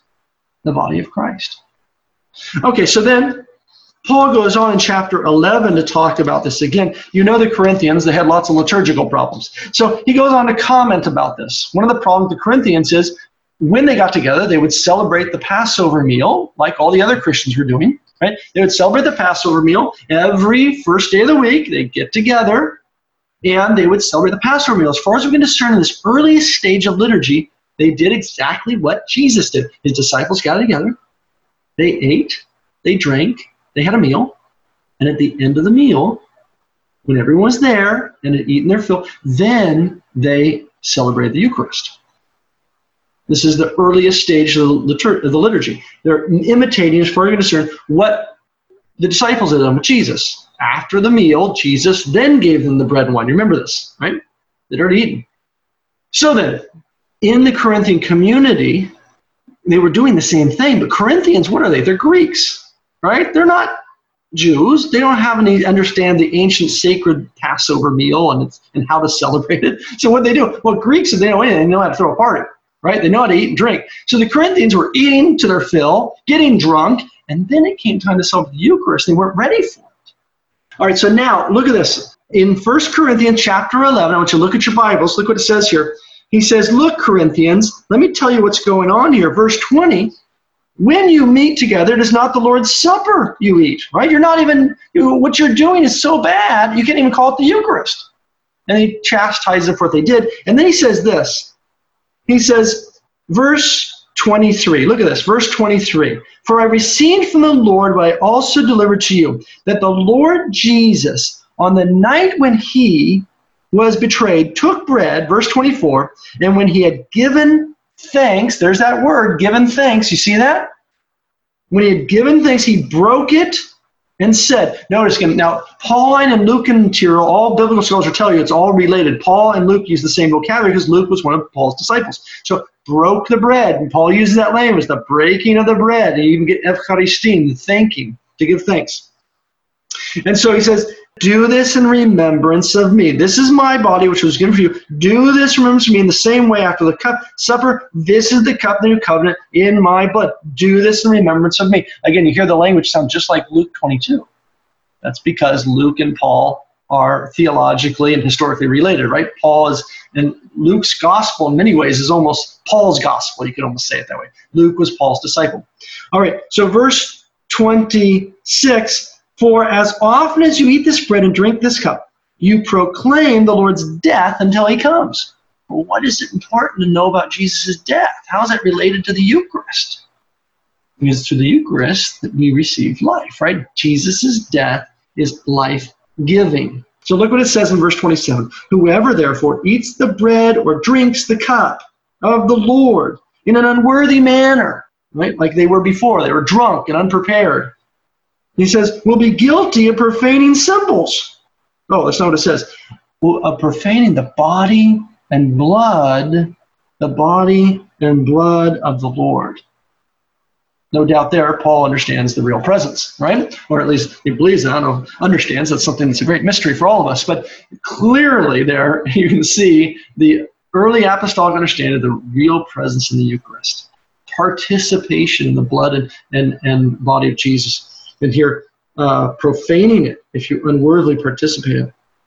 All right, so then this is Paul's teaching on the Eucharist, right? He's, what does he use? He uses the image of the of the manna and the quail and the water from the rock, just like Jesus did. But notice he unites it with the crossing of the Red Sea. He sees the sacraments of initiation as typologically being prefigured in the life of Israel. All three together, right? All three together. Now, let's take a look and see what the Catechism has to say about this. In the Eucharist, the Catechism on the Eucharist, we're looking at just a few paragraphs here. This is paragraph 1322. 1322. The Holy Eucharist completes Christian initiation. Did you hear that? It completes Christian initiation. That means without the Eucharist, your initiation into the body of Christ is incomplete, right? So watch this. Those who have been raised to the dignity of the royal priesthood by the baptism, look at the order here, and configured more deeply to Christ by confirmation. Look at how they use Christ and confirmation again, right? Chrismation. There's that second element. Why did they say Christ there? Why didn't they say more deeply to Jesus? Because they want to remind you about that chrismation image, the Holy Spirit. Participate with the whole community in the Lord's own sacrifice by means of the Eucharist. Notice there's no mention of age there. Notice what the Catechism did there? We've already talked about the order of baptism and confirmation, but shouldn't you expect something like this? Baptism configured more deeply to Christ by confirmation, participate once at the age of reason with the whole community in the Lord's sacrifice by means of the Eucharist. Notice that's absent. What's the Catechism doing there? It's going to address later on this issue, and we're going to talk about that in a second, of the historical reasons of where we get the idea of age of reason. But notice right off the bat, it doesn't mention that, sets that aside in its initial paragraph. All right? So age of reason is obviously not something central to the theme here, but it is an interesting question, which the Catechism is going to address and we're going to talk about. 1323, paragraph 1323, look at this. At the Last Supper, on the night he was betrayed, our Savior instituted the Eucharist, sacrifice of his body and blood. There's that Passover, Eucharist, right? We talked about that. This he did in order to perpetuate the sacrifice of the cross throughout the ages until he should come again. How? How does that happen? Well, it depends on what you understand the Eucharist to be. What is the Eucharist? What is the Eucharist? You say, what's the body and blood of Jesus? Yes, it is. But how does the how does that perpetuate what happened to the cross throughout history? Well, the Eucharist is to be consumed, right? That's what it's for, to be consumed by the faithful. And through that consumption, the death and resurrection of Jesus is perpetuated through our baptism, chrismation, and participation in the Eucharist into Him through our death and resurrection, right? So it makes present throughout history what Jesus did at the Passover for all eternity, right? The church presents to the world the opportunity to participate in the death and resurrection of Jesus. So it happened 2,000 years ago through the sacraments, we're able to participate in that. So it says, 1323, in this paragraph says, it goes on, says, and so to entrust to the beloved spouse, the church, a memorial of his death and, look at this, resurrection, a sacrament of love, a sign of unity, a bond of charity, a paschal banquet, a Passover banquet meal in which Christ is consumed. Look at that word consumed there. The mind is filled with grace. So we consume Christ. Our mind is filled with grace. But what does it do to our bodies? Look at this. And a pledge of future glory is given to us. Underline that. A pledge of future glory. When you read in the New Testament, you find the glory of Jesus is his resurrection. We're going to participate in his glory. Paul will explain over and over that's a resurrection that is coming for us, participating in his resurrection, in his glory. It's a pledge of future glory, of resurrection. Paragraph 1324 The Eucharist is the source and summit of Christian life. The source and the summit of Christian life. The other sacraments, indeed, all ecclesiastical mysteries and works of the apostles, are bound up with the Eucharist and are oriented toward it. For in the Blessed Eucharist is contained the whole spiritual good of the church, namely Christ Himself, our Passover. Our Passover from death to life. Then the Catechism goes on in paragraph 1328 to explain in the next few paragraphs the meaning of Eucharistein. We talked about that. The Catechism goes on in paragraph 1333 and following to talk about the typology from the Old Testament, Melchizedek, and the Passover, and the manna. We talked about those together already. You can read that on your own. But for the sake of time, I'd like you now to turn to paragraph 1382, the Passover banquet, the Passover meal, or the Paschal banquet. Paschal banquet, just fancy words for Passover meal. The Mass is at the same time and inseparably the sacrificial memorial. So it's at the same time that in, inseparably the sacrificial memorial in which the sacrifice of the cross is perpetuated and the sacred banquet of communion with the Lord's body and blood. Now, is the Lord in the tomb or is he risen? Christ is risen from the dead. When you participate in the Eucharist, you are not eating the dead flesh of the crucified Lord. When you participate in the Eucharist, you are participating and consuming the resurrected flesh and blood of Jesus. The celebration of the Eucharist sacrifice is wholly directed, wholly directed, look at this, toward intimate union of the faithful with Christ through communion. Now, is Christ dead or risen? Christ is risen from the dead. We are being united in the Eucharist to his risen body, so that through his resurrection, we might be raised from the dead. Paragraph 1384 the Lord addresses an invitation to us, urging us to receive him the sacrament of the Eucharist. Truly I say to you, unless you eat the flesh of the Son of Man and drink his blood, you have no life in you. You have no life in you. This is how important the Eucharist was for the early Christians. This is what the Catechism is talking about, how important it is for us as Christians, and how important it is for those who have been baptized and chrismated to receive the Eucharist in order to have Christ's resurrected life in them a pledge of future glory. Paragraph 1402, this is the last section of the Catechism, then we're going to move on to a quick survey of the history of these sacraments and, and celebration. Paragraph 1402, in an ancient prayer, the Church acclaims the mystery of the Eucharist. O sacred banquet in which Christ is received as food, the memory of his passion is renewed, the soul is filled with the grace, that's that mind or the intellect filled with grace, right? And a pledge of life to come, a pledge of life to come is given to us. If the Eucharist is a memorial of the Passover of the Lord Jesus, if by our communion at the altar we are filled with every heavenly blessing and grace, then, then, this whole paragraph tells you, then, therefore, underline that then maybe 300 times, the Eucharist is also in anticipation, a foretaste of the heavenly glory to come. What's the heavenly glory? That doesn't mean flying up in the clouds. That means the heavenly glory that's coming down. Right? Jesus is returning to raise our bodies from the dead, and then he doesn't run and fly off with us.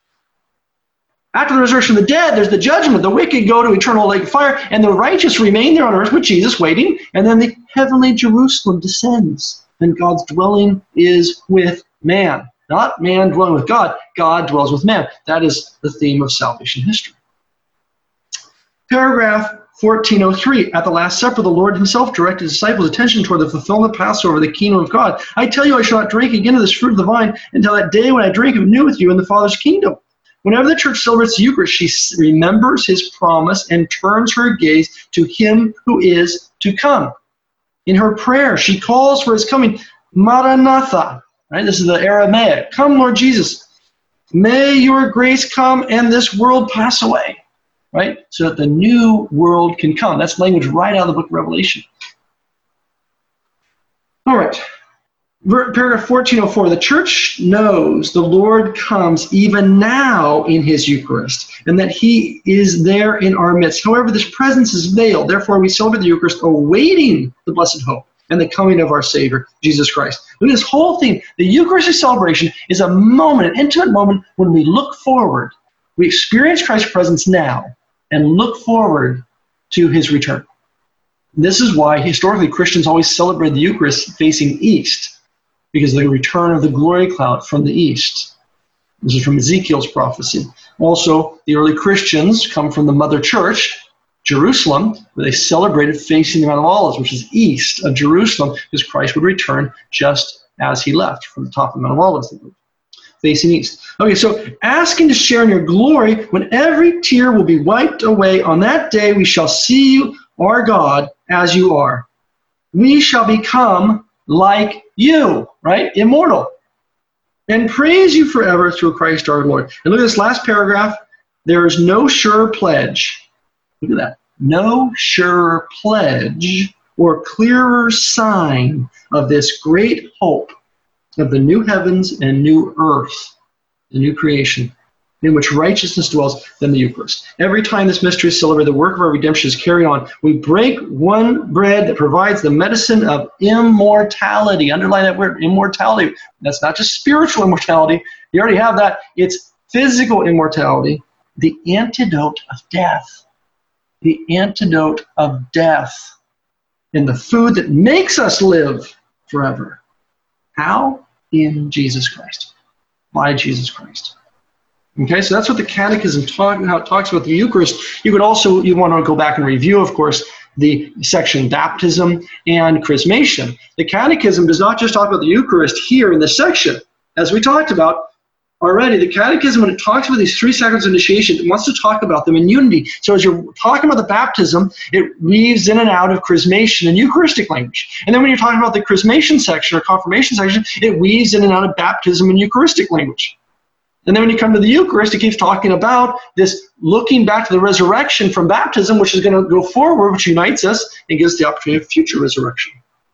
This is the last section here. We're going to talk a little bit about the the history of the celebration of these sacraments. And Jean Daniélou, my brother mentioned before our lecture tonight, he mentioned Jean Daniélou's book, The Bible and the Liturgy. He'll talk some about that in that book if you want to go back and read that. In the earliest form of these celebration sacraments, in the early church, baptism was given when someone repented of their sin. They repented their sin and said, well, I'll never do that again. I want to become part of this, this new religion.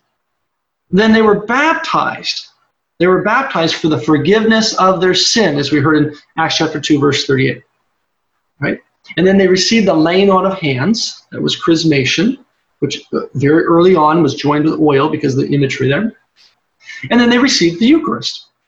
Now, how did this happen? Well, if a bishop was not present, they would baptize the individual, but then wait for the bishop, the apostle, in their midst to show up. You saw this in, in Acts. We talked about in Acts chapter 8, right?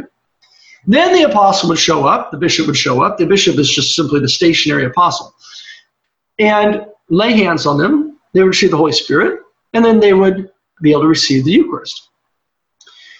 So, what happened is in the early church, there began to be a problem. As the church is spreading at such a rate, which is unimaginable for us today, they are baptizing thousands thousands and thousands. Everywhere they turn, a church is growing and building. They're baptizing thousands and thousands and thousands. So the church is growing so fast that what they do is the bishops send out priests and deacons to outline parishes as they're developing in new cities and new villages. And in some regions, in the East, for example, the priests were given permission to not only baptize, along with the deacons, but to also confirm. All priests have the ability to confirm, to chrismate, but they are given jurisdiction by, that, by the bishop, permission to do that at certain times. In an emergency, any priest, without calling the bishop, has blanket permission, emergency. But in, in the East, the priests were given general permission to chrismate as soon as the, someone was baptized, baby or adult. And the reason was was to keep the liturgical unity of these two sacraments together. In the West, and again, it's not like you draw a line here. There's regions that this is happening. The Catechism talks about this. In the West, there was a tendency to hold off the laying on of hands until the bishop would show up. And when the bishop came, then he would lay his hands on anyone who had been baptized since his last visit, babies or adults, and then all of them, babies or adults, at that service would receive their first communion. You can still see this, by the way, in the restored order of the sacraments in some of these dioceses, in the Roman diocese where they're doing this. The bishop shows up, he chrismates at age seven, though, we'll talk about that second, and then they all receive communion on that day. Right? Notice the order's been restored. Okay, so then, well, how did we get to where we are today? Well, in the East, it basically remains like that, like I was explained to you. Our parishes, the priest baptizes and then immediately when the baby comes out of the baptismal font or the adult comes out of the baptismal font, they're chrismated. And then at that same service, ideally, this is before the Eucharistic service or part of it, then that individual, baby or adult, receives communion. So how does the baby receive communion? Well, we give them the precious blood. And this is the this is the little link that unlocks the mystery here of what happened. In the East, the precious blood was always given to the faithful along with the, the bread, along with the body, okay? By intinction and various methods and things. And so babies who received back then, as today, still today, uh, in our churches, they receive by receiving just the precious blood until they start to chew. Once they start to chew, the babies, you know, get to a point where they're starting to eat, you know, little bits of food at the dinner table home. The priest asks the mom, "Is he eating yet?" Yeah. So the priest gives the baby a little crumb dipped in the precious blood and puts it in the baby's mouth. Very tiny little crumb. It's about maybe six months or a year old, depending on what the mother's doing with the baby as far as solids go. And then once the baby hits one to two years old, they're receiving a fairly a larger piece and a larger piece until they get the full size in adulthood. In the West, what happened was because there was a holding off of chrismation or confirmation till the bishop showed up, there was already a separation starting to develop between baptism and confirmation. But as the Catechism explains, that's simply because the bishop was not there. There was not a theological reason for the separation other than to keep the image of the gift of the Spirit with the bishop, which is very important. We keep that in the East by using chrism that's blessed by the bishop. So it's a reminder of the bishop's presence among us. In the, in the West, though, to try and keep that connection, they waited until the bishop showed up. That practice is still in place, at least until recently, in Central and South America and in the Philippines. When the bishop comes on his rounds each year to visit the parish, or every two years on his diocese, or every five years, when he gets there, he confirms all the all those who were baptized since his last visit, babies or adults. You know, that was the practice of no relative recently. I don't know what they're doing today. Okay, so now in the East, because you have that separation starting to develop, and with dioceses getting bigger and bigger, the separation by time between baptism and confirmation starts to get longer and longer. Now remember, the order is still preserved here. The order is still preserved. You don't receive the Eucharist until you confirm, which is the day the bishop shows up to confirm you. Okay? What happens is, toward as you get into the Middle Ages, there starts to develop, for various reasons, a problem. Christians are not receiving communion as often as they should. And there's a couple of things that happen around this time, and some of them are centered on Eucharistic problems. The chalice stops being brought down to the people from the altar. If you've ever been to a uh, 1962 Missal Mass, an Old Latin Mass, probably have seen this, where the priest comes with the diskos, or the, the plate with the Eucharist, with the bread, the body of Jesus, but leaves the chalice on the altar. Your modern experience in the new Mass in the West This is a restoration of bringing the chalice back. But that's about a, about a thousand years ago is when that started being left up on the altar. Now, what's the problem? The problem is that babies can't receive communion until the bread they can chew. And back then, babies would be nourished for much longer than we do in our modern practice, although that's starting to return. So the the baby is though being brought up by the mother. When the mother's coming up to receive communion, the baby can't receive because the chalice is there up on the altar. They would take a little drop and put the baby's mouth originally. St. Augustine talks about this, giving the drop of the blood to the baby. Uh, so we're talking now, we're, we're in the 10th, 11th century. 10th, 11th century is when you start to see these things developing. By the time you get to the 13th century, the church actually has to make a declaration. This is at the Council of, this is Lateran 4, 1215. Uh, the people are not coming up for communion anymore. Again, there's various historical reasons we don't have time to get into. So the council says you've got to receive communion at least once a year. You probably have heard of the Easter obligation. This is where this comes from. You've got to receive communion. You go to confession and you receive communion at least once a year, right? And when you go to confession, when you're at the age of reason, right? So what starts to happen is people start receiving communion again more regularly those who go to confession and who are at the age of reason. And so you've got a couple different factors happening here at the same time. You've got a separation of baptism and Eucharist and confirmation due to whether or not the bishop showed up. You also have something that's furthering that distinct that separation until the baby can actually start to chew the bread which is given to them. There's no need to confirm until you're going to receive communion, because confirmation is the doorway to the Eucharist. And so in places where the chalice will be left on the altar, you have another reason why the, the, the babies are not receiving until they can start to chew. And therefore, that's going to delay confirmation even further, whether the bishop's around or not. And so then, when you get to the time of the Reformation, now we're going to fast forward a couple more centuries, get the Reformation, the common practice is this baptize the baby, and then you confirm them when they would be obliged to fulfill their Easter obligation. You're not culpable to fulfill the Easter obligation until you're of the age of reason. Right? Until you're of the age of reason, you don't have to fulfill the Easter obligation. You see how this works? You have to go to confession and. So this is where this starts to develop. This idea of age of reason is something you need to do, and this idea of understanding is connected with confirmation.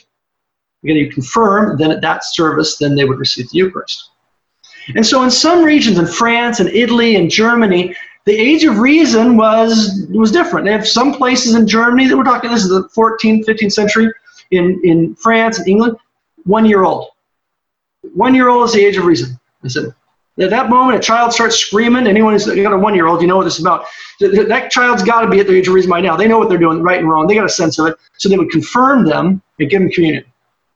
In some places, they no, no, no, no, no, not a one year old. They're not really culpable yet. And so they really don't have to fulfill their Easter obligation. So they would wait until they were three, four, five years old. Some regions, five years old. Some regions, seven years old. Some places, as late as 12 years old. And they said, You're really, really culpable then. And so what's happening is con- going to confession as part of the Easter obligation is coming into play here. This idea also of whether or not you're obliged to fulfill this, this commandment from Lateran 4. And this is why, when you come to the Council of Trent, this is why the Council of Trent makes a statement like this. The Council of Trent says, it is not necessary to confirm someone until they're of the age of reason. Oh, see? Tell someone's the age of reason, you have to confirm them. Why are they saying that? Well, again, context, context, context. You have to go back to Lateran 4.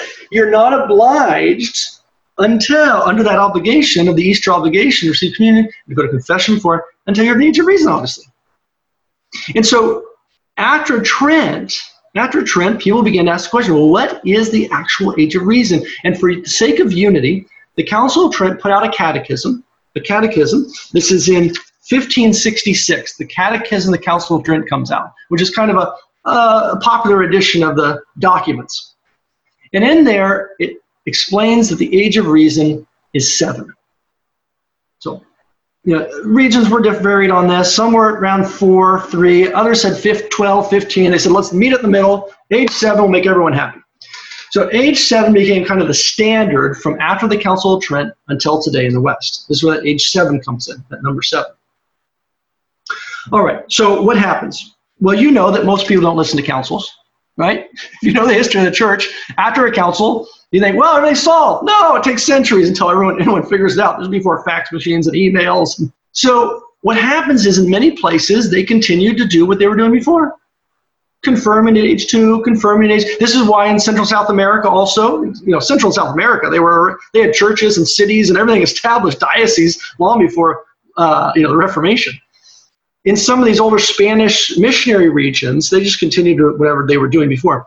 But in France, in places where they were pushing chrismation later and later, there was some place in France where they were pushing out to age 19. Confirmation age 19, saying you're not really at the age of reason till 19. This is the whole reason thing in France, right? In the Enlightenment period and post Enlightenment, age of reason. And so by the time you get to the uh, early 1900s, you got a major problem in France. The Christians in many places are not being confirmed till age 18, 19, which means they haven't yet received First Communion. So Pius XII steps in with a document called Quam Singulari, Quam Singulari. And he condemned this practice in France and said, You can't do this you're preventing these people from receiving communion long after they're at the age of reason. And the Council of Trent's Catechism stated the age of reason was seven. We all agreed to it. Now get to work. Well, you think people listen? So what happened is finally, what happened in France is they requested, in other regions, they requested to be allowed to give communion at age seven and hold off confirmation until later.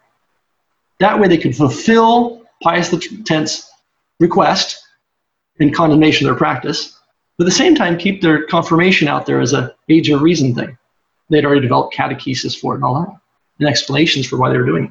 So that practice then, that permission was given in 1932. The Vatican granted that permission to give on exceptional situations to give the Eucharist before confirmation in places where they couldn't, the bishop couldn't arrive at a reasonable amount of time, give them the Eucharist age seven, and then confirm later on when the bishop showed up. That was an exception given in 1932.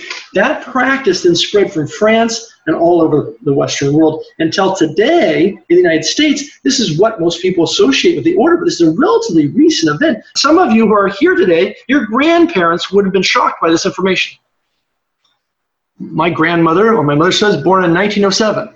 Okay, so I mean, think of some of you, you have grandparents or even parents who lived in a context in which our, it was totally different from our experience today in regards to this. All right, so that is basically the place in which we find ourselves today. The catechism now has come out in the West. This catechism has attempted to fix some problems that have developed through catechesis. And so this catechism is the beginning, along with the work of Jean Daniélou and Pope Benedict and Spirit of the Liturgy and this catechism. There's an attempt to try to restore some earlier practices that are a little bit more theologically sound and catechetically more beneficial than the present situation. You say, well, what's the problem with the present situation? People aren't baptizing their kids anymore. They don't worry about confirmation anymore. Most people's understanding is it's a bar mitzvah. And what's the Eucharist? Well, something like 70, what, 75% of Sunday Catholics, these are the churchgoers, don't really believe in the real presence. We got a problem. Lex orandi, lex credendi, right? As you pray will be as you believe. And so it's very important to restore proper liturgical practice in order to restore proper belief. Okay, and this is why you find many dioceses around in the United States and other places like dominoes. You're hearing them. If you go on the internet, find uh, restored order of the sacraments, like dominoes. They're falling. You look. These are all, and for the most part, very conservative dioceses where you have a new young bishop who's pretty conservative, and he's well educated in this stuff, and he wants to restore the faith in his diocese, and he realized the way to do that is to restore the liturgical practice.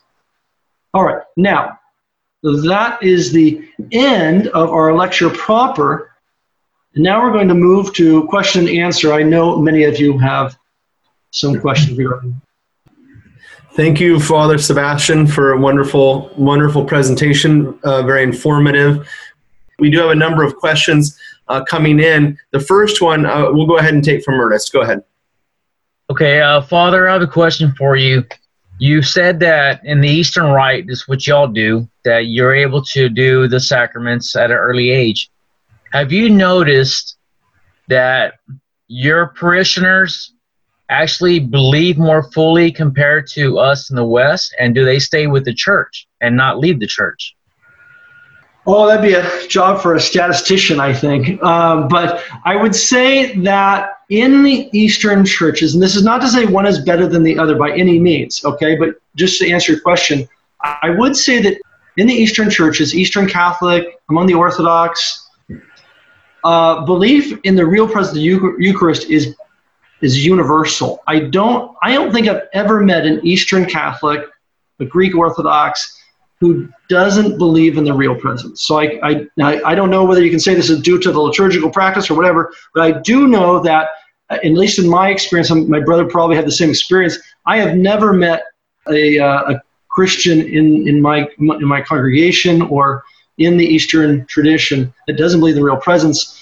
As far as the faith goes and keeping the faith, I think what the, what's important here, and, and maybe again, statistics would be more a better you know evidence of this. But what's important is that what is being given to us in baptism, chrismation, Eucharist? Why is the catechism, or why did the early church chrismate, baptize, chrismate, and give the Eucharist to babies and to, to the children growing up all the way through? Because they saw, though the grace that they're being given might be more than they understand or can use at the moment, they will grow into it.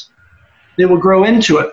And so I think there is maybe an advantage there to what the early church, and I don't want to say Eastern church is doing necessarily, but just simply what the early church was doing the first thousand years, East and West. Um, there was an advantage there in that you're giving the person the capacity so that when the when there is a need, when they come to that age of understanding, or when they come to a situation in which they need that grace, it's already there in place. It's like preparing somebody for something which before they experience it you prepare them you give them the equipment they're going to need to deal with the situation the toolbox. Even though they may not really understand the use of those tools until they get on the job and start doing it right? And so i think that's why you might find in the east and west again augustine has some beautiful comments about the, the eucharist being given to the babies uh, of how it's giving somebody all the tools they're going to need even before they yet understand how to use those tools or may need them. Father Hezekiah, I think you, did you have a comment there? Uh, the only thing I would add is is in relationship to chrismation or confirmation that please don't uh, you know delay with the with the children. If if in your parish confirmation is done at 13 or 14 years old, maybe maybe you can ask the priest for early entrance at 12 years old or even 11 years old. As to, to the very point that my my brothers uh, making here is is to, to strengthen them. But please, for the sake of all things holy, never tell the children that they are going to finish just just enroll in this last catechism class so that you can get confirmed and then you can decide whether you want to continue or not. It is not, as he said, a Catholic bar mitzvah. Confirmation is not an opportunity for me to choose whether I want to be a Christian. Confirmation is an opportunity for Jesus to choose me.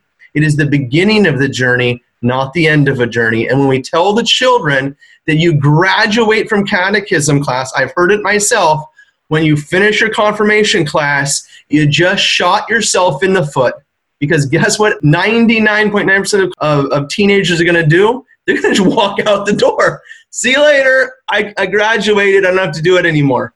Okay. And then you made a good non Christian out of a former Christian. Okay. Uh, we have a question coming in online, Father, from Lisa saying, How do I respond to Protestants who believe that they have she says the communion bread at their services, and who also say that in John 6, they only need to believe to have eternal life. And maybe I just force the issue a little further. That I've heard some Protestants say, well, we have the Eucharist. We have, yeah, we have the body and blood of Jesus. Obviously, they're not meaning what we mean by it. And all of a sudden, we're in this kind of almost impossible situation where they're claiming to have something that they don't have. How can we respond to them? Okay, so two questions there are related. First of all, you should know this if you've got any Protestant friends. Evangelical Christianity is not Lutheranism. It's not Calvinism. It's not Zwinglian. It's not Reformation Protestantism anymore. Evangelical Christianity is slowly looking more and more Catholic. Okay? They're beginning to ask questions. Why don't we baptize the baby? What do they do now? They do these dedication services and stuff, right? And some places are starting to baptize babies why don't we have a laying on of hands like they did in the early church? They start to try to bring back some sort of a confirmation service. And they look at the Eucharistic passage that we just looked at, and they realize this is the real presence of the Eucharist.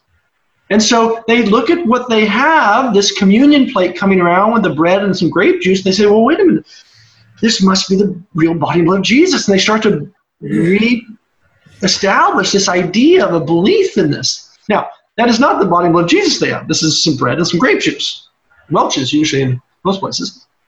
But you can that is a great opportunity for some common ground.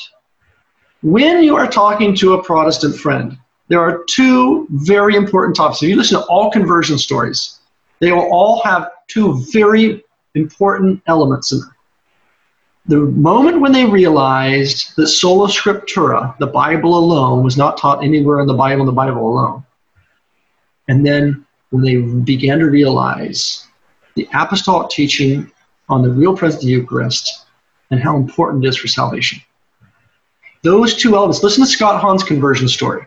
Go listen to Jeff Cavins' conversion story. Go listen to oh, Marcus Grodi, all the big names from EWTN. My brother was talking about EWTN earlier. You go listen to those conversion stories very carefully and listen for those two events. You're going to see that those were the major watershed moments for them.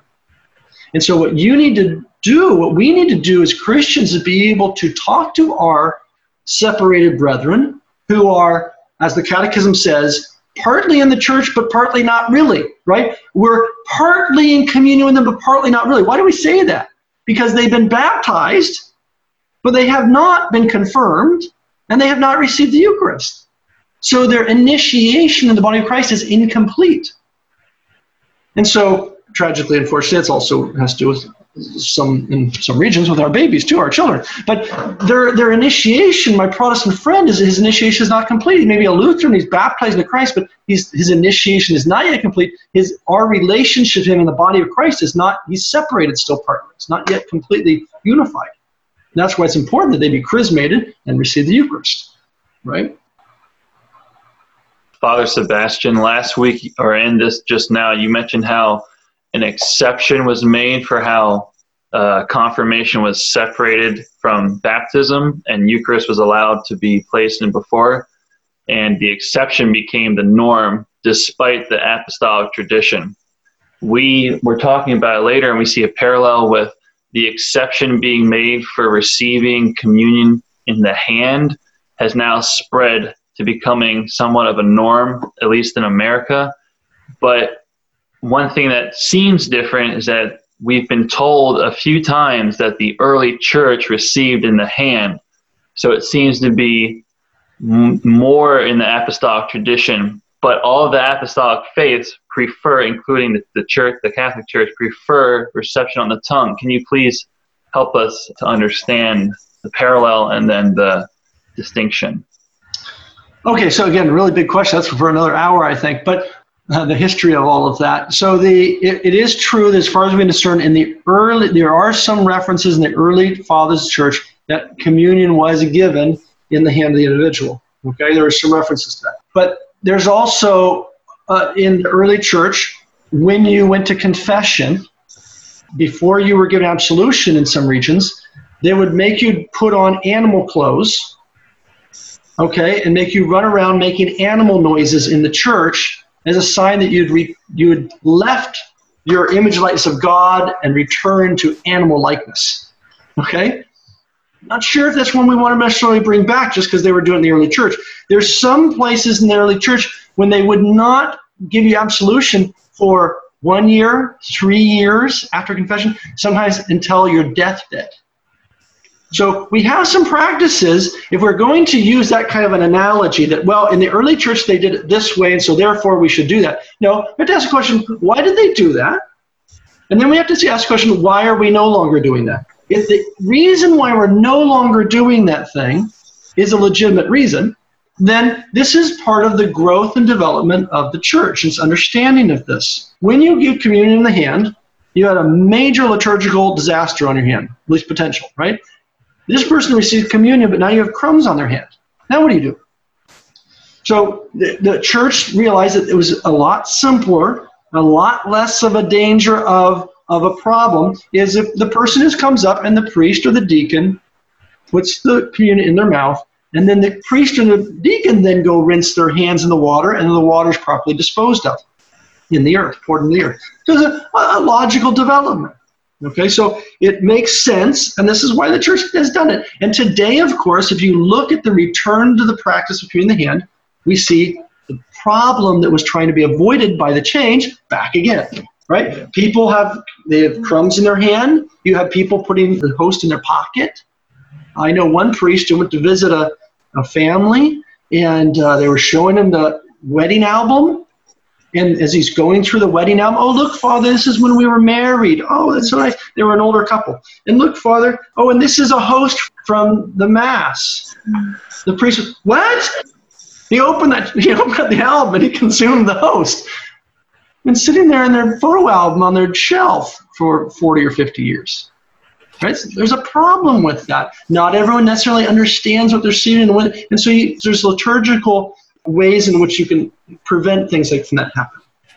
And so that's, I think, again, you can see not only you see in early practice, just because someone doing something in the early church doesn't mean we should be doing that today. What we have to do is say, if we're doing something different in the early church, we have to ask the question, how did we get to where we are? Was it intended by the church? Or was it an accident of various historical events which is what we're going to what we actually can see if we look at the history of the separation of sacraments and the reordering. There's no declaration from the church every few centuries about why these sacraments should be separated and theological reasons why they should be reordered. No. What you see is an accident of history. The, the people weren't receiving the chalice is being left in the altar so now the baby can't receive. People stop receiving so you have the age of reason coming in and when they're culpable to fulfill the easter obligation. It's a long historical complicated mess. And so what the catechism is doing is looking back at how we got to where we are in, in, in the west with this saying wait a minute. There's an earlier practice that makes more theological catechetical sense. Why don't we go back to that? That's all. A lot of people asking questions about the history of the liturgy. Uh, one nice book, uh, Alcuin Reid, Alcuin Reid, The Organic Development of the Liturgy. If you really want to get into a scholarly text on the history of liturgical development, you could also look at um, Adrian Fortescue's The Mass. Uh, it's a little bit of an older book and maybe not quite as helpful, but the early chapters are very nicely done from about the fifth century on. Uh, but Alcuin Reid is a wonderful, wonderful text to have in your library. So Alcuin Reid, uh, last name is R E I D, the organic development of the liturgy. Thank you all very much for your attention and participation in these uh, four hours we've had together.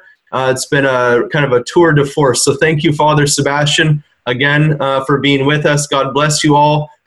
And God bless you, Father Sebastian. Thank you very much. Let's let's finish in the sign of the cross. In the name of the Father, and of the Son, and of the Holy Spirit. Amen. We hope you enjoyed this presentation from the Institute of Catholic Culture. If you'd like to learn more about the mission of the Institute and how you may become a part of this important work, please visit our website at www.instituteofcatholicculture.org or call us at 540 635 7155. And may the glory of Christ Church be ever more manifest upon the earth. St. John the Evangelist, pray for us.